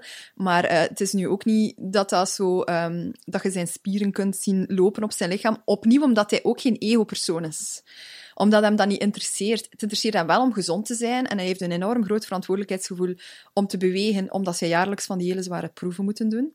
En als je gewoon niet sportief genoeg bent, dan word je afgekeurd. Dan kun je je job niet blijven doen, dus hij moet dat wel doen. Dus hij gaat wel altijd met zijn fiets naar het werk en zo. Dus uh, van Wetter naar Gent en terug. En uh, ze mogen daar ook sporten uh, als er geen oproep is. Dus dan gaat hij naar de fitness daar. En verder, ja, Verder doet hij niet... Allez, hij pakt zo niet van die proteïne shakes om zo nee, nee, eruit te zien een bodybuilder. Ja, dat is, hè. En, en, en het dus, hij vertelde het letterlijk, ik vermoed dat je twee camera's zet en nog een camera van boven. Maar kan je verzekeren, dat, is mijn, dat geeft me geen energie. Hè? Dus wat ik Mij ook niet. Dus wat ik doe, is dat gewoon, jij elke komt in de picture, ik zet mezelf in het kleine rest van boven, en that's it. Hè? Voor de rest. Maar ik ga me niet bezighouden met het van die mensen. En dat is tof. En dat is de volgende stap, hè. Maar ik ga dat niet meer doen. Dat, dat ga ik zelf... Ah, maar omdat, tuurlijk, eh, ik, ik ook niet. Dat is voor mij echt een energy drainer. Dat is waar dat mijn man en ik aanvullend zijn. Alles wat ik leuk vind, praten, in de aandacht komen, dingen verwoorden, dingen schrijven, dat is mijn ding. Het creatieve gedeelte. Het creatieve... Maar hij is ook creatief, hè? Ja, op zijn manier, hè? Maar hij is, veel, hij is heel technisch onderbouwd. Zijn job is allemaal technisch, hè? Ehm, dus hij vindt het wel leuk hè, om te, uit te zoeken hoe werkt die een camera, om uren te zitten uitzoeken welke camera zou goed zijn om dat te Oh doen. god. Ja, verschrikkelijk. Ik heb dat gewoon op twee minuten gekocht. Ik. Ja, nee, Want- allemaal want uitzoeken, dit, uitzoeken. Ja. Dat heb ik eigenlijk gekocht, omdat Patrick Kikken, Patrick Kikken, de Hollander, de Nederlander, zei ja, ik doe, sorry, ik doe geen remote eh, ding. En dan heb ik, ik kom naar hier, en we doen twee podcasts, één voor jou, één voor mij, en eh, we, we doen dat niet. En ik zei, ja, oké, is goed. Ben ik dat rap gaan kopen, en eh, naar Nederland gereden. En zo is het denk ik ontstaan, eerlijk gezegd. En dan later kwam het idee, omdat mijn vrouw ook een podcast tijdelijk, allee, een tijdje gehad heeft rond fotografie.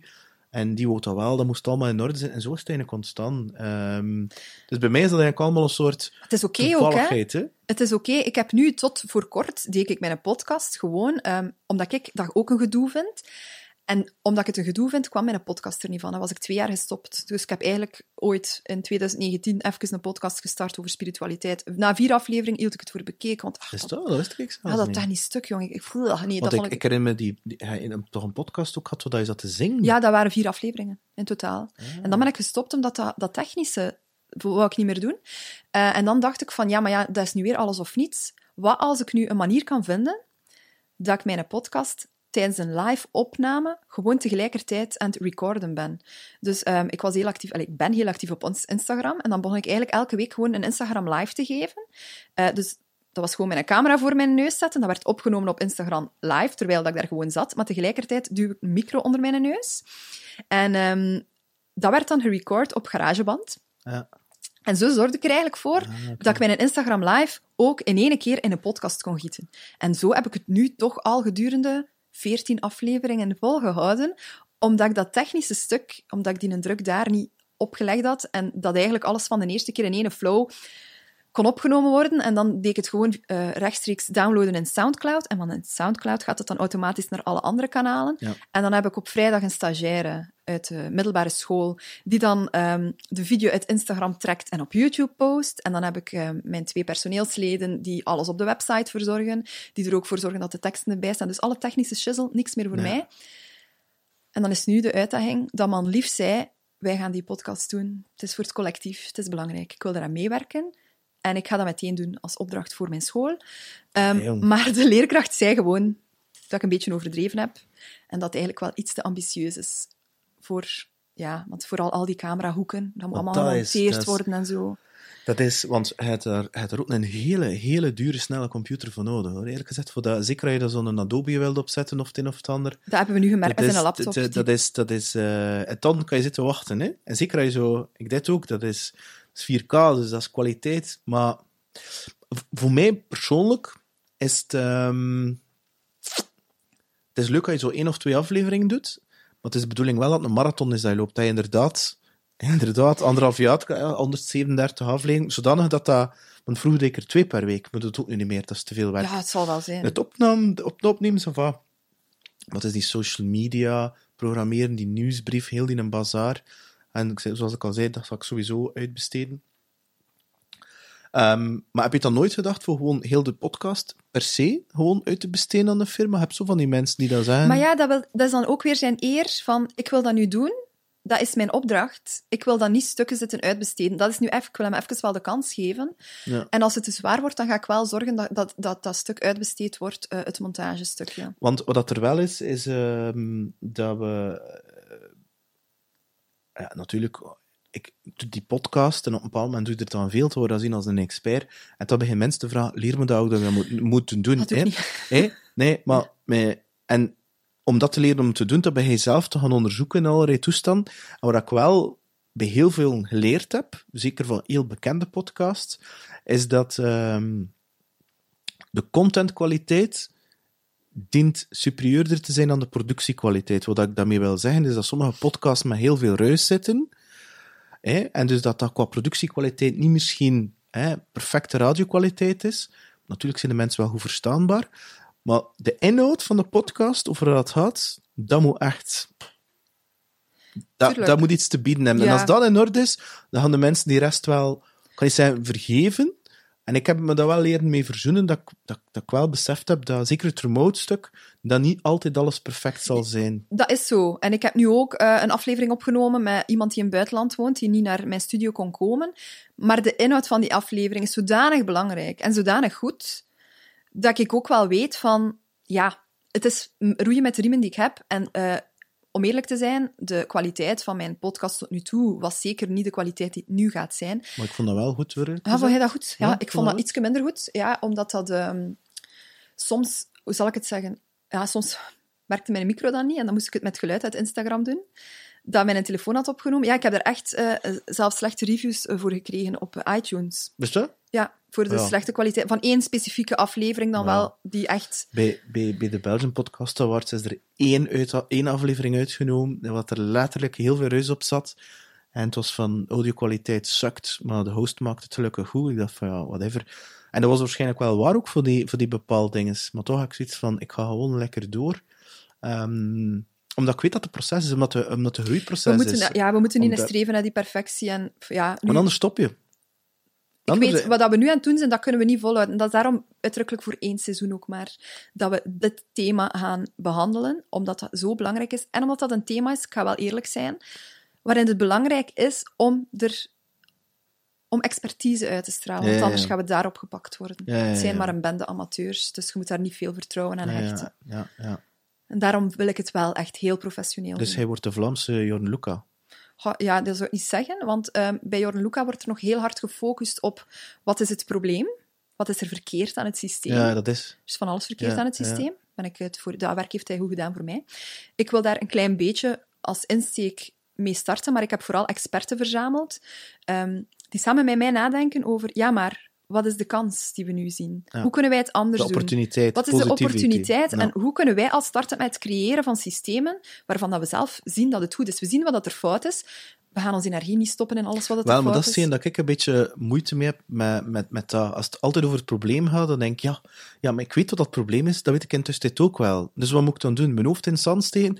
Mijn eigen ding creëren? Of, of allee, is er niks positiefs? Is er niet iets... Want dan vaak kom je in een soort fatalistische, nihilistische statement zo, ja, kan er niks aan doen. Ja, krypton, krypton alstublieft onder de grond. Hè. Dus ik heb dat liever van, maar wat kan ik doen? En wat kan ik doen in mijn omgeving? Wat kan ik doen aan mijn kinderen, bijvoorbeeld? Absoluut. En dat Hè? vind ik super belangrijk. En ik heb allerlei experten ook rond allemaal die thema's verzameld, die dan met mij nadenken of die dan vertellen van wat doe ik eigenlijk al? En eigenlijk komt het erop neer dat heel veel van die mensen al lang bezig zijn met het creëren van een nieuwe wereld. Ja, ja. Doordat ze... Ja, ik, heb, ik zeg altijd, een nieuwe wereld, dat is zo niet... Allee, in, in die... Je gaat ook horen, bij Jorn Luca wordt er heel vaak dan gepraat over eh, een parallele samenleving. en we moeten die creëren en moeten iets doen. En ik had zo al meteen iets van... "Pff, Ik geloof dat niet, dat iedereen zomaar off-grid in communities moet gaan leven. Om weg te lopen van wat er hier gebeurt. Ik geloof dat we gewoon van onderuit, ehm, bottom-up, Hey, met initiatieven moeten komen. En nu is dat allemaal heel top-down. En we, we aanvaarden dan nog dat dat zo is. Maar je voelt wel dat dat dan... Maar je voelt dat dat aan het keren is. En als die onderstroom massaal bottom-up met initiatieven gaat komen, ja, dan, gaat die, dan wordt die nieuwe samenleving gewoon een feit. Ja. En als iedereen beseft van welk steentje kan ik bijdragen, dan gaan we dat gewoon samen creëren en dan moet je niet constant je energie leggen stoppen in alles wat er nu fout loopt. Ja, het is dat. Dus dat is eigenlijk een beetje mijn bedoeling. Dus ik zou mij niet echt gaan één op één vergelijken met hem. Ik vind het werk dat hij gedaan heeft fantastisch, uiteraard. Het is heel belangrijk dat, dat, dat die pijnpunten zijn blootgelegd. Maar ik voel nu dat het tijd is voor de volgende stap. En ik, ik stoorde mij er gewoon aan dat, dat ik heel veel mensen in angst zie leven en een beetje zie wachten van wanneer gaat er hier eindelijk een oplossing komen? Ja, maar die oplossing gaat niet komen, want wij creëren zelf Je die oplossing. deel, je bent deel van de oplossing. Hè? Nog, Ja. een nog een keer de naam? Rebels?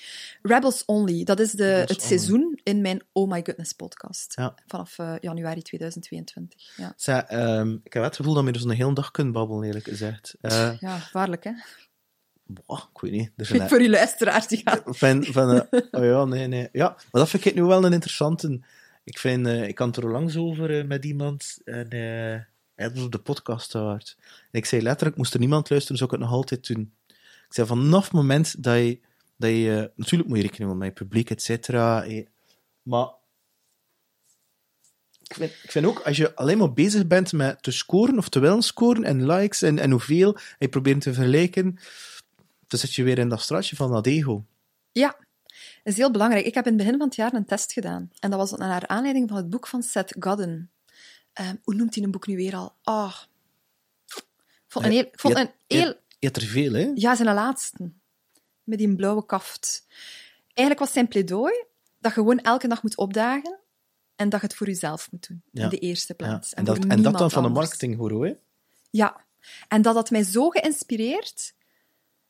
En ehm, het gaat dus inderdaad meer over het opdagen dan over het streven naar het perfecte eindresultaat. Ja, dat is, dat, is, dat is trouwens hetgene wat Gary Vaynerchuk ook zegt. Hè. Dat is net hetzelfde. Hè. Ehm, want dat is het. Be you. Do you. En ik kan, ik kan al langs een gesprek over met Mark van den Broek, ook omdat ik vind, wat hij hem dan doet, zo met dat presenteren, die doet op zo'n manier, dat ik denk oh man, ben ik een amateur. Maar dan zei Peter, hij zo goed in dat andere ding, wat ik niet kan, en ik ben dan zelf, I envy you for that. Dus doe gewoon, do you and be you. En ik dacht, ja, dat is het eigenlijk. Maar dat is zo mooi, hè. Dat proces van be you worden. Ehm, ik had op een gegeven moment nog die struggle van... Mag ik wel 100% mij spreken en mij zijn?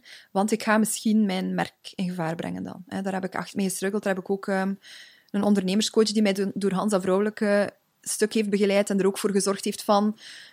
Het is, niet meer, het is niet meer om omzet te doen. De omzet komt als jij gewoon alles doet wat je voelt. En dat klopt ook. Trouwens, ik wou daarnet nog even zeggen, sinds dat ik alleen maar nog focus op dat vrouwelijke stuk, is mijn omzet nog verhoogd. En Ja. dat is bevestigd dus bij deze. Maar dat is Ehm, omdat je nog meer jezelf bent. nog meer mezelf bent. En ik, ik kijk gewoon zelfs... Ik ben er niet mee bezig, hè. Maar mijn boekhouder zei mij dat gisteren. Ik was, ik was al maanden niet meer naar mijn omzet aan het kijken. En ik dacht van, het klopt wel, ik kan alles betalen, goed. Eh, en dan zeggen er veel van die marketinggoeroes, je moet met je cijfers bezig zijn, je moet weten wat dan je cijfers zijn. Misschien op een bepaald moment wel, maar ik laat mij omringen door de juiste mensen daarvoor. Maar ik ben nu niet met mijn cijfers bezig en ze zijn beter. Dus voor mij is dat ook weer al iets dat ik mag afvinken van niet alles wat dat businesscoaches zeggen klopt bij Nee, deze. een beetje detached from the outcome, hè? Ja, Een stuk. eh, Ja. ik ging eigenlijk iets anders vertellen. Hè. Waar ging ik naartoe?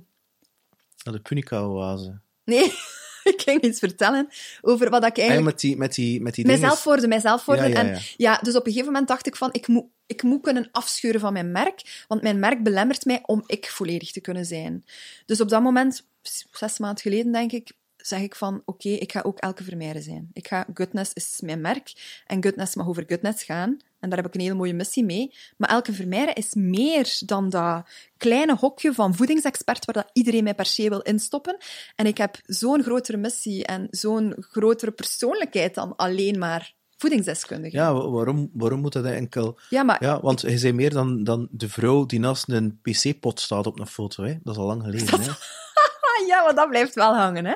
Ik ben meer dan die vrouw, inderdaad. En ik vond dat heel belemmerend. En vooral nu, eh, wat er het laatste jaar gebeurt, collectief. Ik heb een heel erg collectieve energie. En ik vind dat super belangrijk om dat stuk te kunnen delen. Maar dat, dat ging niet als merk. Ik wil, ik wil dat ook niet. Maar ik wil dat wel als elke. En daarom moest ik mij daarvan los. Maar hij zei wel, elk en het merk is wel hetzelfde. Hè? Ja, maar dat is waar. Maar eh, je, kunt, je kunt je niet voorstellen hoeveel commentaar dat ik daarop krijg. Hè? Tot op vandaag moet ik mij verantwoorden waarom dat elke de vrouw, elke, haar mening heeft over iets, Want jij hoort toch eigenlijk alleen maar over voeding te praten, alsjeblieft. En ik volg ik u toch alleen maar omdat jij over voeding praat. En als jij niet rap gaat stoppen met ook over andere dingen te praten, nou wel, dan ga ik u ontvolgen. Ah ja, dat is goed. Ah ja, maar dat is goed. Bye. Ja, daar ben ik nu. Maar vroeger, de pleaser in mij dacht van, oh nee, ik heb iets verkeerds gezegd. Ik heb iets verkeerd gedaan. Dat is niet oké. Mensen vinden mij niet meer leuk. Ik mag dat niet doen. En dan was ik de grijze muis. Nu durf ik al heel hard gewoon you do you, zoals jij dat zegt, mijn standpunt innemen, volledig mij zijn, mijzelf niet langer censureren en niets meer. En dat heeft tot resultaat dat ik een hele grote nieuwe groep mensen aan het aantrekken ben, maar dat er oudere mensen weggaan. En dat is helemaal oké. Dat is die flow, die... eh, ja. En eh, hoe, hoe jong ben je nu? 34. 34. En als we terugkeren in de tijd en we komen... 28 was ik. Nee, nee, en, en, en, en, en we komen elke keer als ze 18 was. Zou- 18? Wat zou je haar geven van advies? Levensadvies? Businessadvies? Persoonlijk advies? Ha, ha, ha, ha. Fall in love with a firefighter. Maar dat was ik toen al, hè? Ja, ik weet het. Ja, dat was ik toen al. Ehm, wat ik vooral tegen mijzelf zou willen zeggen, is eh, dat ik niet alles in het leven zo extreem serieus moet nemen. Ehm, ja, ik zou al- alles, alle wijsheden dat ik nu heb, zou ik haar willen geven. Dat zijn er zoveel, want toen was ik ook helemaal nog niet bezig met spiritualiteit. Ik zie mezelf als een ziel die ervoor gekozen heeft om in dit leven te leven. Om in dit lichaam nu te leven, om dit alles mee te mogen maken. En als je dat beseft, dan Ja. wat is het ergste dat er mij kan gebeuren? Sinds dat ik dan denk van, ja, oké, mijn... er kan mij eigenlijk niet echt iets overkomen. Zelfs in het allerergste scenario niet. Want ik ben gewoon de ziel die nu leeft in dit leven. Maar er is zoveel meer, mijn bewustzijn is zoveel meer dan dit stukje wat we hier nu in deze tijdlijn belicht zien. Ja, maar natuurlijk. Zelfs je fysiek lichaam is maar 1% van... Dat Van alles. Ja, maar dat wist mijn 18-jarig Dutske nog niet, hè? Ja, dat wist ik ook niet. Ja. Ik weet dat ook nog, maar nog geen tien jaar hoor. Ja, nee, voilà. Want dat is een ding leren zijn. Nee. Nee. Dat, wil ik vooral aan mijn kinderen bijbrengen. Ik spreek dus daarover met mijn kinderen. wel, dat vind ik een heel interessant. Dus ik kan dus die een Paul Smit, die een breinwetenschapper en non-dualist. En die zei, en Jan Hurst was daar ook over bezig. Eh, ja en nee. In de zin dat, eh, als je dan kijkt naar de Oosterse tradities, dan gaan die de eerste 20, 30, zelfs 40 jaar al de verkeerde dingen doen. Zegt hij, ik zie dat aan mijn zoon, zegt hij Paul. Zegt hij, mijn zoon is zo bezig, nu 18, met die een speciale ah, Nike-schoen of het een of het ander, eh, want is dan lekker hip. En zegt hij, dat ego, dat moet, dat hebben we nodig. Dat moet floreren en je moet die verkeerde dingen doen. Zegt hij, ik ken daar effectief een koppel die in haar kinderen ehm, non-dualistisch, hè, alles is energie en er is geen ego en, en al van die toestanden opvoedt. Die zijn 16 en die zijn manisch depressief. Dus zegt hij, je, je moet dat kind ook durven laten, ik ken in dat ego zitten en al die rare dingen doen.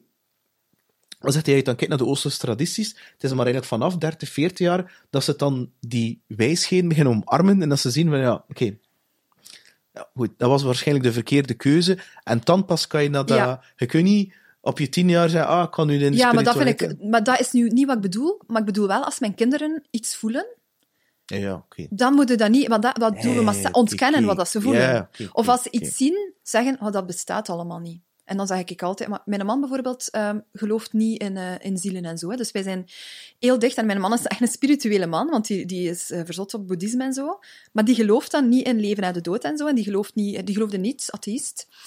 En wij kunnen perfect tegen ons kinderen vertellen van papa gelooft dat het hierna stopt, maar mama zegt dat dat niet waar is. Vol- Volgens mama ehm, leeft er een ziel in ons lichaam en gaan, hebben wij hiervoor een leven gehad en Het niet is na. eigenlijk omgekeerd. Het is een lichaam en een ziel, hè. Ah, ja. ja, een lichaam en een ziel. Ja, eigenlijk wel. Ja, beter.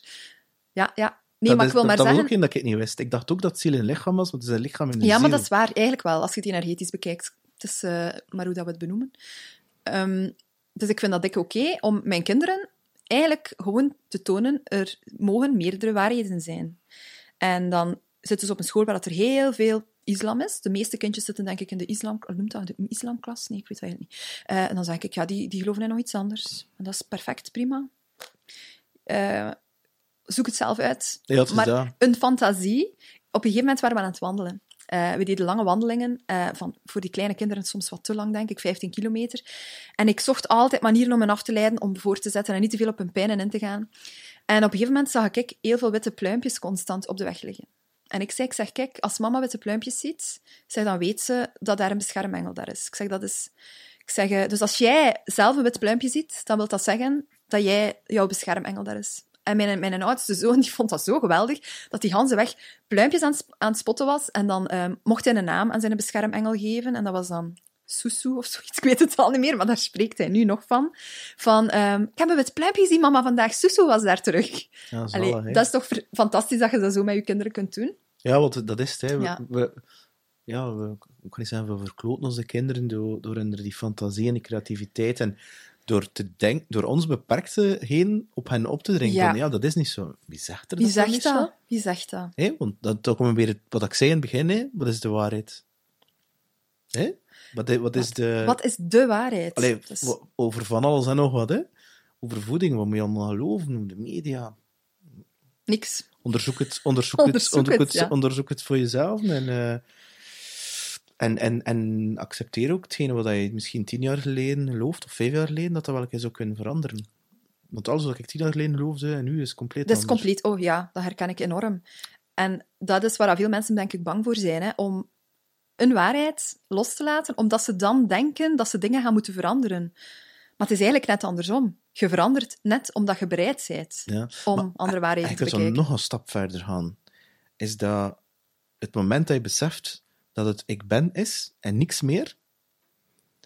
Ja, de I am. En dat is dan letterlijk van, ja, wie is Elke? Nee, maar Elke is een label dat me aan, aan jou, je nodig hebben dat aan jou gegeven. Ja, maar wie is Elke? Ja, ik ben een vrouw. Wie zegt er dat? Dat is ook een etiket dat me Ah ja, maar alles, hè. Ziet? We, En- we maar- geven en dan- woorden aan ja, dingen, ik, hè. Ik ben, ik ben een mama. Nee, nee. Zeg dan, komt. Nee, nee, ik ben een onderneemster. En zo begint het dan. Die En, labeltjes. en als je dat allemaal stript, dan is er enkel de ik ben. Je noemt dat bewustzijn. En ehm, ja, dan voor veel mensen is het zo, oh nee, shit, ik ben dat dan allemaal niet. Of ben dat dan, wat ben ik dan wel? Ik denk van, ja, maar je kunt alles zijn wat je wilt zijn. Als je inderdaad nu zegt van, ja, ik wil een podcast worden, ik wil een zangeres worden, ja, wie houdt er je tegen? Voor daarmee te experimenteren in het leven? Wel, weet je wat ik nu weer gedaan heb? Ehm, een beetje een knipoog naar mijn eerste podcast. Eh een van de psychologen die komt praten, die is ook ehm, singer-songwriter. En ze heeft een nummer geschreven, een Rebels Only song. En ze is de podcast komen opnemen en we hebben dat gewoon gejingled aan de tafel zo. En we hebben dus nu de song opgenomen en dat gaat een stukje intro zijn, een stukje outro. Maar ik denk zo, ja, waarom kan ik inderdaad niet en de voedingsdeskundige en de ondernemer en de podcastopnemer en de zangeres zijn? Ik wil het gewoon allemaal zijn. Ik heb geen zin in die labeltjes. En zo die bevrijding van die labels, zo, ja, dat vind ik dat goed doe. Ja, en ik ook. Met mij is dat dan ook zo. Ah ja, maar ja, goed verkopen of een podcast, nou ja. En per definitie, allee, zit dan niet goed in gitaar spelen. En ze komt dan optreden, ja, je kunt echt wel spelen. Ja, wat heb je nu gedacht? Omdat Toen, toen dat al 30, 35 jaar, dat is mijn passie. Ja, ik ben daar ook serieus mee bezig. Ja, wat heb je nu... Ja, maar je zit goed in dat. Maar, maar dat heeft nu met het ander te maken. Ik bedoel, je kunt toch en, en, en... Ik bedoel, dat heeft toch niks... Allee, ik bedoel, is ook wat je terecht zegt, ja, ik bedoel, wie, wie zegt dat je dat niet kan doen? Ik heb van mijn 18 jaar geloofd dat ik niet kon zingen. Ik heb dan op mijn 40ste zangles beginnen volgen. Ik kan nog niet altijd niet claimen, ik ben nog altijd geen Lady Gaga, maar dat doet er ook niet toe. Ik heb ook geen ambitie om Lady Gaga eh, te worden. nee, Maar ik heb het ook al gedaan. Hè. Ik ken iemand had die, die zangeres is. Het was zo meer meditatie. Die zangeres is. En men gewoon op het einde van de podcast een nummer opgenomen. Het enige dat je moet voorop letten, elk, is als je eh, nummers neemt die een cover zijn.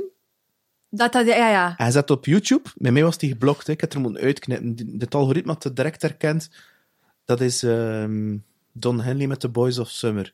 Dus dat, dat moet je wel voorop letten. Als je Anders zou ik gezegd hebben, kom, we gaan hier een keer een nummer doen, maar het mag dus niet. Maar, maar in- de audioversie, dan, eh, dan, dan, dan heb ik het laten staan en dat was gewoon... pff. en dat is ook niet perfect, hè, want bedoel, doet dat met die micro's hier en, en, en die balans was niet 100%, maar het was goed enough, maar die energy zit erachter. Dus, ja, eh, en dat was dan eerst de bedoeling dat we dat ook, dat nummer, in een studio gingen doen. En dat ze dus allemaal die lijnen apart, dat we de gitaar apart opnemen. En eigenlijk een beetje professioneel zoals het maar hoort. krijg je dat in GarageBand toen? Ik neem mijn muziek op in GarageBand. Maar nee, hè. we hebben het gewoon gedaan met de podcastapparatuur. Maar ja. Een micro op, op de gitaar. En mijn man zei zo van, maar nee, je wilt nu zo rebelleren. Rebelleer dan daar ook een keer mee. Dat dat niet zo'n afgeborstelde intro moet zijn, maar dat dat gewoon real life, authentiek...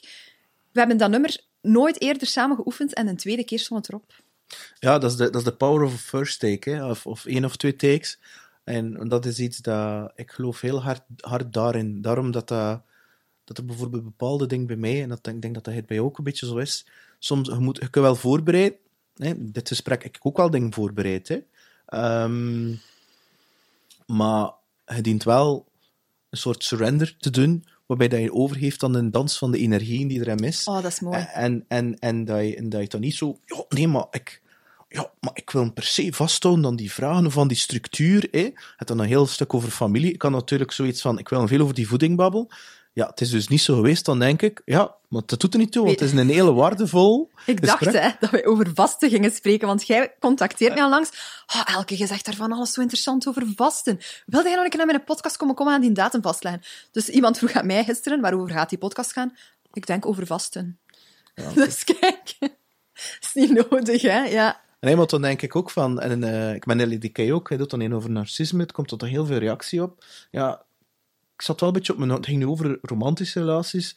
Ik, merk, ik miste een beetje dingen over het werk. Dus ik contacteer Nelly, ga ik er eentje doen over het werk. Ja, maar we gaan het dan wel later doen, want ik ben nu wat moe. Fijn, ik snap dat, hè. En it goes, het gaat zoals het gaat. En, en, en dat is oké. Dus ik heb zoiets van, ja, kan ik natuurlijk hè, een uur over dat vasten en over die voeding. Denk, ja, subscriben op haar Instagram en leer het zelf. Dus eh, ja, en ik kan natuurlijk ook wel zeggen, ja, elke, ik sukkel met, met suiker. Ik dan zo een, ja, hè, dit en dat. Maar goed, het is nu wat het is. Binnen tien jaar, is elke? Wel, ik heb gisteren nog tegen mijn boekhouder gezegd, want vroeger gingen wij altijd onze cijfers analyseren. Ze weet ondertussen dat ze dat bij mij niet meer moet doen. Het ging dan over binnen vijf jaar en ik zeg van, ik antwoord daar niet meer op. No way. Mijn intuïtie geeft mij altijd aan wat er in dit collectief nu moet en mag gebeuren. Het, is, het, is, het, is, het is ik dat je in een auto aan het rijden zit, Ja, waarbij dat je in de mist, je ziet zo 100 meters verder, maar je weet, zolang dat je tussen die, die lijn blijft, de, het pad van de positieve energie volgt, ja. dat je weet, dat, dat is het pad. Het, het pad ontvouwt zich terwijl Ja, dat je het bewandelt. Ik moet de trap niet meer zien. Ik neem gewoon de eerste trap is dat. die volgt. Dat is mijn, mijn favoriete quote trouwens eh, van het voorbije jaar, denk ik. Ehm, ik wil het niet meer weten, want dat is mijn ego. Ik weet nu ondertussen heel goed waar dat mijn ego op Ja, triggert. dat. Op dat soort vragen triggert mijn ego. Dus, ja, ehm, geen- ja, Maar toch een keer een andere ego-vraag stellen. Ja. De... Wat is dan? Heeft dat nog zo echt een crazy droom zo? zo met Beyoncé staan zingen in Las Vegas of Nee. zo? Maar niks meer van een, een, een grote droom dat je zo denkt zo... Maar iets die... Maar een beetje niet zo... Ja, ik wil dat laten groeien, dat bedrijf. Ja, dat ga je wel slaan of zo. Of nog een boek schrijven. Of zelfs een tv-show. Dan denk ik, ah, dat is allemaal doable. Maar is er zoiets... Zotjes? ik dacht dat mijn grootste droom misschien dan net het tegenovergestelde zou zijn. Op een dag volledig de-attachen bestaat dat? De, hoe- ont, Ontvechten. ont, ja, mij van alles, ja, mij, mij nog meer terugtrekken. En ehm, helemaal aligned met mezelf. Ik, dat, is, dat zijn de volgende stappen die ik in mijn leven wil, ze- eh, wil zetten. Maar ik had dat nooit geraden, hè? Nee, ik weet niet- het. Dat is geen eindpunt, Ik ga hè. nee, voilà, net dat, die persoonlijke ontwikkeling gewoon verder zetten. Zonder einddoel. Ja, ik denk dat ik daar vooral het boeddhisme ook enorm om, in omarm. Ik vind dat een van de mooiste levenswijzes. Ehm, in het hier en het nu zijn. En gewoon zelf... Ja, alle, alle doelen die ik heb, zijn bij mij eerder zielsdoelen. Want als je over Boeddha, boeddhisme gesproken, als je Boeddha ziet in de straat, moet je hem vermoorden. Hè? Dat is een van de, van de dingen dat ze zeggen. Hè? Dus dat, dit is, ook daar is dat... Want we hadden dus ook een aantal monniken samen, monniken samen die zaten e- vlees te eten en zo mag dat niet. Sorry, maar... Ja, maar dat is het grootste misverstand over boeddhisme. Als je echt terug gaat naar de zuivere leer, dan, dan is er eigenlijk niks. Want ze hebben dat in die Oosterse landen ook een klein beetje verkracht, hè? het boeddhisme, en ze zitten daar ook alle regels aan. Maar het echte zuivere boeddhisme, ja, dat is zijn alleen hier en nu. Hè? Het is altijd al die stromingen. Het Al die stromingen, Want er in heel veel boeddhistische strekkingen mediteren ze bijvoorbeeld niet, en een ander dan weer wel. En, dus dat is... Dat is ehm, Nee, maar ik wil niet gelijk een monnik leven, hè, voor alle duidelijkheid. Maar nee, maar hey, ik denk ook niet dat dat bij mij is dat ook zo, hetzelfde wat je zegt, maar tegelijkertijd wil ik ook een, genieten van die aardse geneugden. Je kunt eh, spiritueel slash gegrond zijn, maar dat wil niet zeggen dat ik nu op één keer eh, met mijn wit gewaad hier ga zitten eh, een podcast en zo, nee. Nee. Het is alleen, ik ga daar alleen niet... Ik heb nu toevallig witte schoenen dan die van Nike zijn, maar dat is niet dat dat nu mij definieert. Snap je? Ze zijn ook vuil en al, maar goed, tussen Ja. mij er. Maar het is niet dat dat me nu Ik denk zo direct, die Peter, zo'n snop, jong. Denk ik dan. maar, ziet, maar dat, is dan, dat is dan weer het andere, dat ik, dat ik dan denk ook, ja, Dat En is jouw opinie, hè? Ja, maar voilà, nee, Maar tuurlijk, ik zo, pak mij ja, terug. Who cares? Hè? Bedoel, Nee, eh, maar wat is dat? Wat wil ik binnen tien jaar bereiken? Ah, nee, alles... nee, nee, nee, nee, nee, dat niet gezegd, hè? Wie is Wie, wie elke... is elke binnen tien jaar? Nog meer gegrond en nog meer zichzelf dan, als ik iets mag kiezen? Ja, dat is een betere vraag. Ik dacht weer al aan iets tastbaar, omdat je over Beyoncé en zo begon. Nee, ik heb altijd wel gedacht dat ik ooit zangeres moest worden op een podium, maar ik begin ook steeds meer in te zien dat de meeste van die hele succesvolle mensen niet per se heel gelukkig zijn. Nee, Omdat maar, ze... maar dat betekent daarvoor niet dat je... Dat je ehm, Allee, ik, ik heb lange tijd eh, gitarist wil worden. Ah, ik, ik ben dat, hè? Vooral de Ja, je zei dat, ja. Maar ik bedoel daarmee professioneel. En professioneel in termen van continu eh, van een leven. Terwijl dat ik dat een deel kan van leven. Ehm, ik mocht zaterdag in een expo gaan spelen, maar goed. Eh, ja. Ehm, maar dat was een soort privé-achtig ding, dus dat was, eh, dat was niet voor publiek en al, want anders mocht het niet doorgaan, maar goed. Ehm, en ik ken niet meer die ambitie, vroeger wel, voor zo plaatjes op te nemen en dan zo helemaal zo rockrally en zo. Maar dat is allemaal ego. Hè? En totdat je dan iemand ontmoet die zegt, ja, ik ben heel ziek en al, en, eh, en wat dat jullie dat gedaan hebben, hè, dat was echt een lichtpunt in mijn zomer, hè, en bedankt daarvoor. Toen dacht ik van, tja, je kunt met je talent iemand anders een impact maken op een positieve manier, los van ego. Dus dat zit in dat geven. En dat vind ik super belangrijk. En dat ik dan denk, omdat je nu zo bezig bent, ah ja, ik heb dan een nummer geschreven met iemand, een singer-songwriter, dan denk ik direct zo, oh ja, tof, maar ik kan dan een keer samenspelen, even die akkoord, maar dat dan een keer anders opnemen. En dat is dan de fun of it. Ik- Tuurlijk. Want dat heb ik dan van mijn coach geleerd. Dat was zo, die zei zo, was het zes, zeven maanden, acht maanden geleden zo. Ja, doe een keer iets gewoon om te doen, om fun te hebben. Want bij mij had alles een doel. Hè? Muziek spelen was zo presteren, optreden. Hè? En dat is, zo, dat is tof. Maar er was altijd een prestatie, een doel achter. Zie je? En, dat was dan, en toen ben ik gewoon gitaarsolos beginnen opnemen voor het creatieve proces. En dat was dan... De ene keer voelde ik van, oké, dat stroomt hier. En de andere keer voelde ik van, ah, dat is hier ego. Je wilt gewoon tonen hoe goed ik kan spelen. En, dus, en die delete ik dit dan. En die eerste behield ik dan. En dat was gewoon... Er was niks achter van een doel. Het was gewoon me amuseren om creatief bezig te zijn. Maar, maar als een side-effect daardoor heb ik nog veel meer creatieve ideeën gekregen. eh Zo'n een, een boek begin schrijven en al van die toestand. En, en dat was ik, ik was vergeten hoe dat, dat was om gewoon iets te doen zonder dat je een doel moet halen. Dat is mooi, hè? Oh, dat is een van de belangrijkste lessen nu bij mij eigenlijk van het, van het voorbije jaar geweest. Ik was dat ook compleet vergeten en ik dacht toen altijd van... oh, je hebt gans je talent laten verloren gaan. Je ging zangeres worden. Op mijn 19 jaar had ik me de eerste keer ingeschreven voor Idool. En ik was ervan overtuigd van, ja, ik wil daar verder geraken. Ik wil er van alles in bereiken. En mijn vader en mijn vriend, man nu, die hebben mij dat volledig afgeraden, dat, dat, dat, dat ik dat niet mocht doen. Mijn vader wou eerst dat ik voor mijn diploma ging en dat ik dus niet in die zangcarrière startte. En eh, mijn man, die had toen gewoon, die kende mij, hoe kwetsbaar dat ik was en hoe gevoelig. En die, zei, die was zo bang dat die jury misschien heel gemeen ging zijn tegen mij en dat dat mij helemaal ging kapotmaken. Dat je misschien ging stoppen met zingen. En wel, die dacht zo van, dat gaat zo, dat gaat zo pijnlijk zijn voor haar als die op, voor tv gaat afgewezen worden. Ze mag dat niet doen. Dus ik heb dat uiteindelijk niet gedaan. En dan heb ik een burn-out gekregen op het moment dat ik me net had ingeschreven voor de Voice van Vlaanderen. Dus ik krijg dan telefoon van de Voice van Vlaanderen van ja, je mocht dan komen. En ik zeg van ja, dat gaat niet. Ik zit thuis met een burn-out. Ik zeg hem, maar ja, als ik, als ik niet kan gaan werken, kan ik moeilijk aan de Voice, aan, t- aan tv gaan komen. Ik zeg ja, ik zeg, het zal misschien voor na mijn burn-out dan zijn. En ja, door het dan te beginnen voelen, had ik dan plots andere ambities in mijn leven. Wil ik dan heel graag een eigen bedrijf. En dan dacht ik zo van, amai, nu ben ik al in de dertig en ik heb nooit iets met dat zingen gedaan. En nu heb ik dat verpest en nu ga ik er nooit meer iets in bereiken. Tot wanneer ik nog maar heel recent ook ze, door had van, ja, maar je moet, moet je daar per se iets mee bereiken? Kan dat inderdaad niet gewoon iets zijn voor jezelf? Want wat merk ik? Dat ik vooral eh, graag zing op momenten dat ik emotioneel iets te verwerken heb. En dat dat vooral mijn eigen proces is. En dat ik eigenlijk vooral voor mijzelf moet zingen. En niet per se voor iemand anders. En als ik dan, ja, zoals nu bij de podcast, een leuke opportuniteit heb en daar vooral een fun element kan aan koppelen, en het daardoor gewoon ook weer heel authentiek en eigen kan maken, why not? Maar ik heb dat dus dat stukje ook volledig losgelaten van en nu moet ik de zangeres worden. Ja, het, Is Ja. al, het is altijd hetzelfde. Hè? Het is altijd het. bij alles hetzelfde, ja. Elke, ik ga je bedanken. Ik vond het super fijn dat je, dat je naar hier gekomen bent. Ik vond het een super tof gesprek. Het ging niet over vasten en eten, maar dan over andere super interessante zaken. En als je dat ziet zitten, zou ik wel nog een keer een deel 2 ooit willen doen. Maar tuurlijk, ja, ik, ik, doe, ik doe niet liever dan eh, podcasts opnemen. Ik denk dat van de week ten twintigste is of zo. Kijk, Podcast verslaafd. kijk, maar voor mij ben je wel de nummer één. yeah! Ik wens je heel veel succes trouwens met de Rebels Only en alles wat je onderneemt. En ik kan binnenkort nog wel een keer wat bakmixen ook eh, bestellen. eh, wat ik kan, want het, het, wacht, hè, het, Peter aan de bak, Het, het, ja. de, de, de bakmixen, dat soort voor het brood. Hè. Het is niet dat je de brood apart verkoopt. Hè. Nee, nee, nee. nee. Eh, je ja. hebt een bakmix voor brood, een bakmix voor crackers, een bakmix voor granola. Ja, ja, ja, het is dat. Welke is dat jij Een gebruikt? bakmix voor granola? Ik kocht maar granola apart bij jou. Maar spreekt jij nu nog over de bakkerij? Nee, nee, nee, nee, nee, nee, nee, niet over die crackers van vroeger. Hè.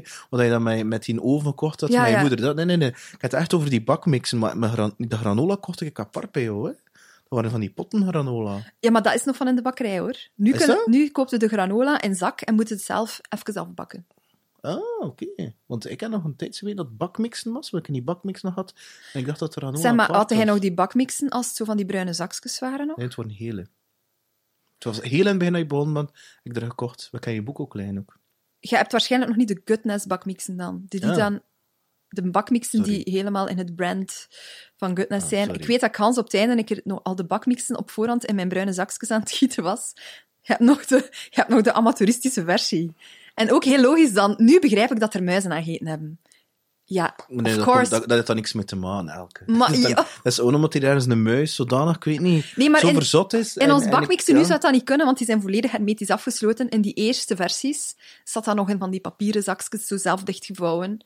Daar kan een muis beter aan Ja, dan... maar ik ken toch nog van die, van die gele...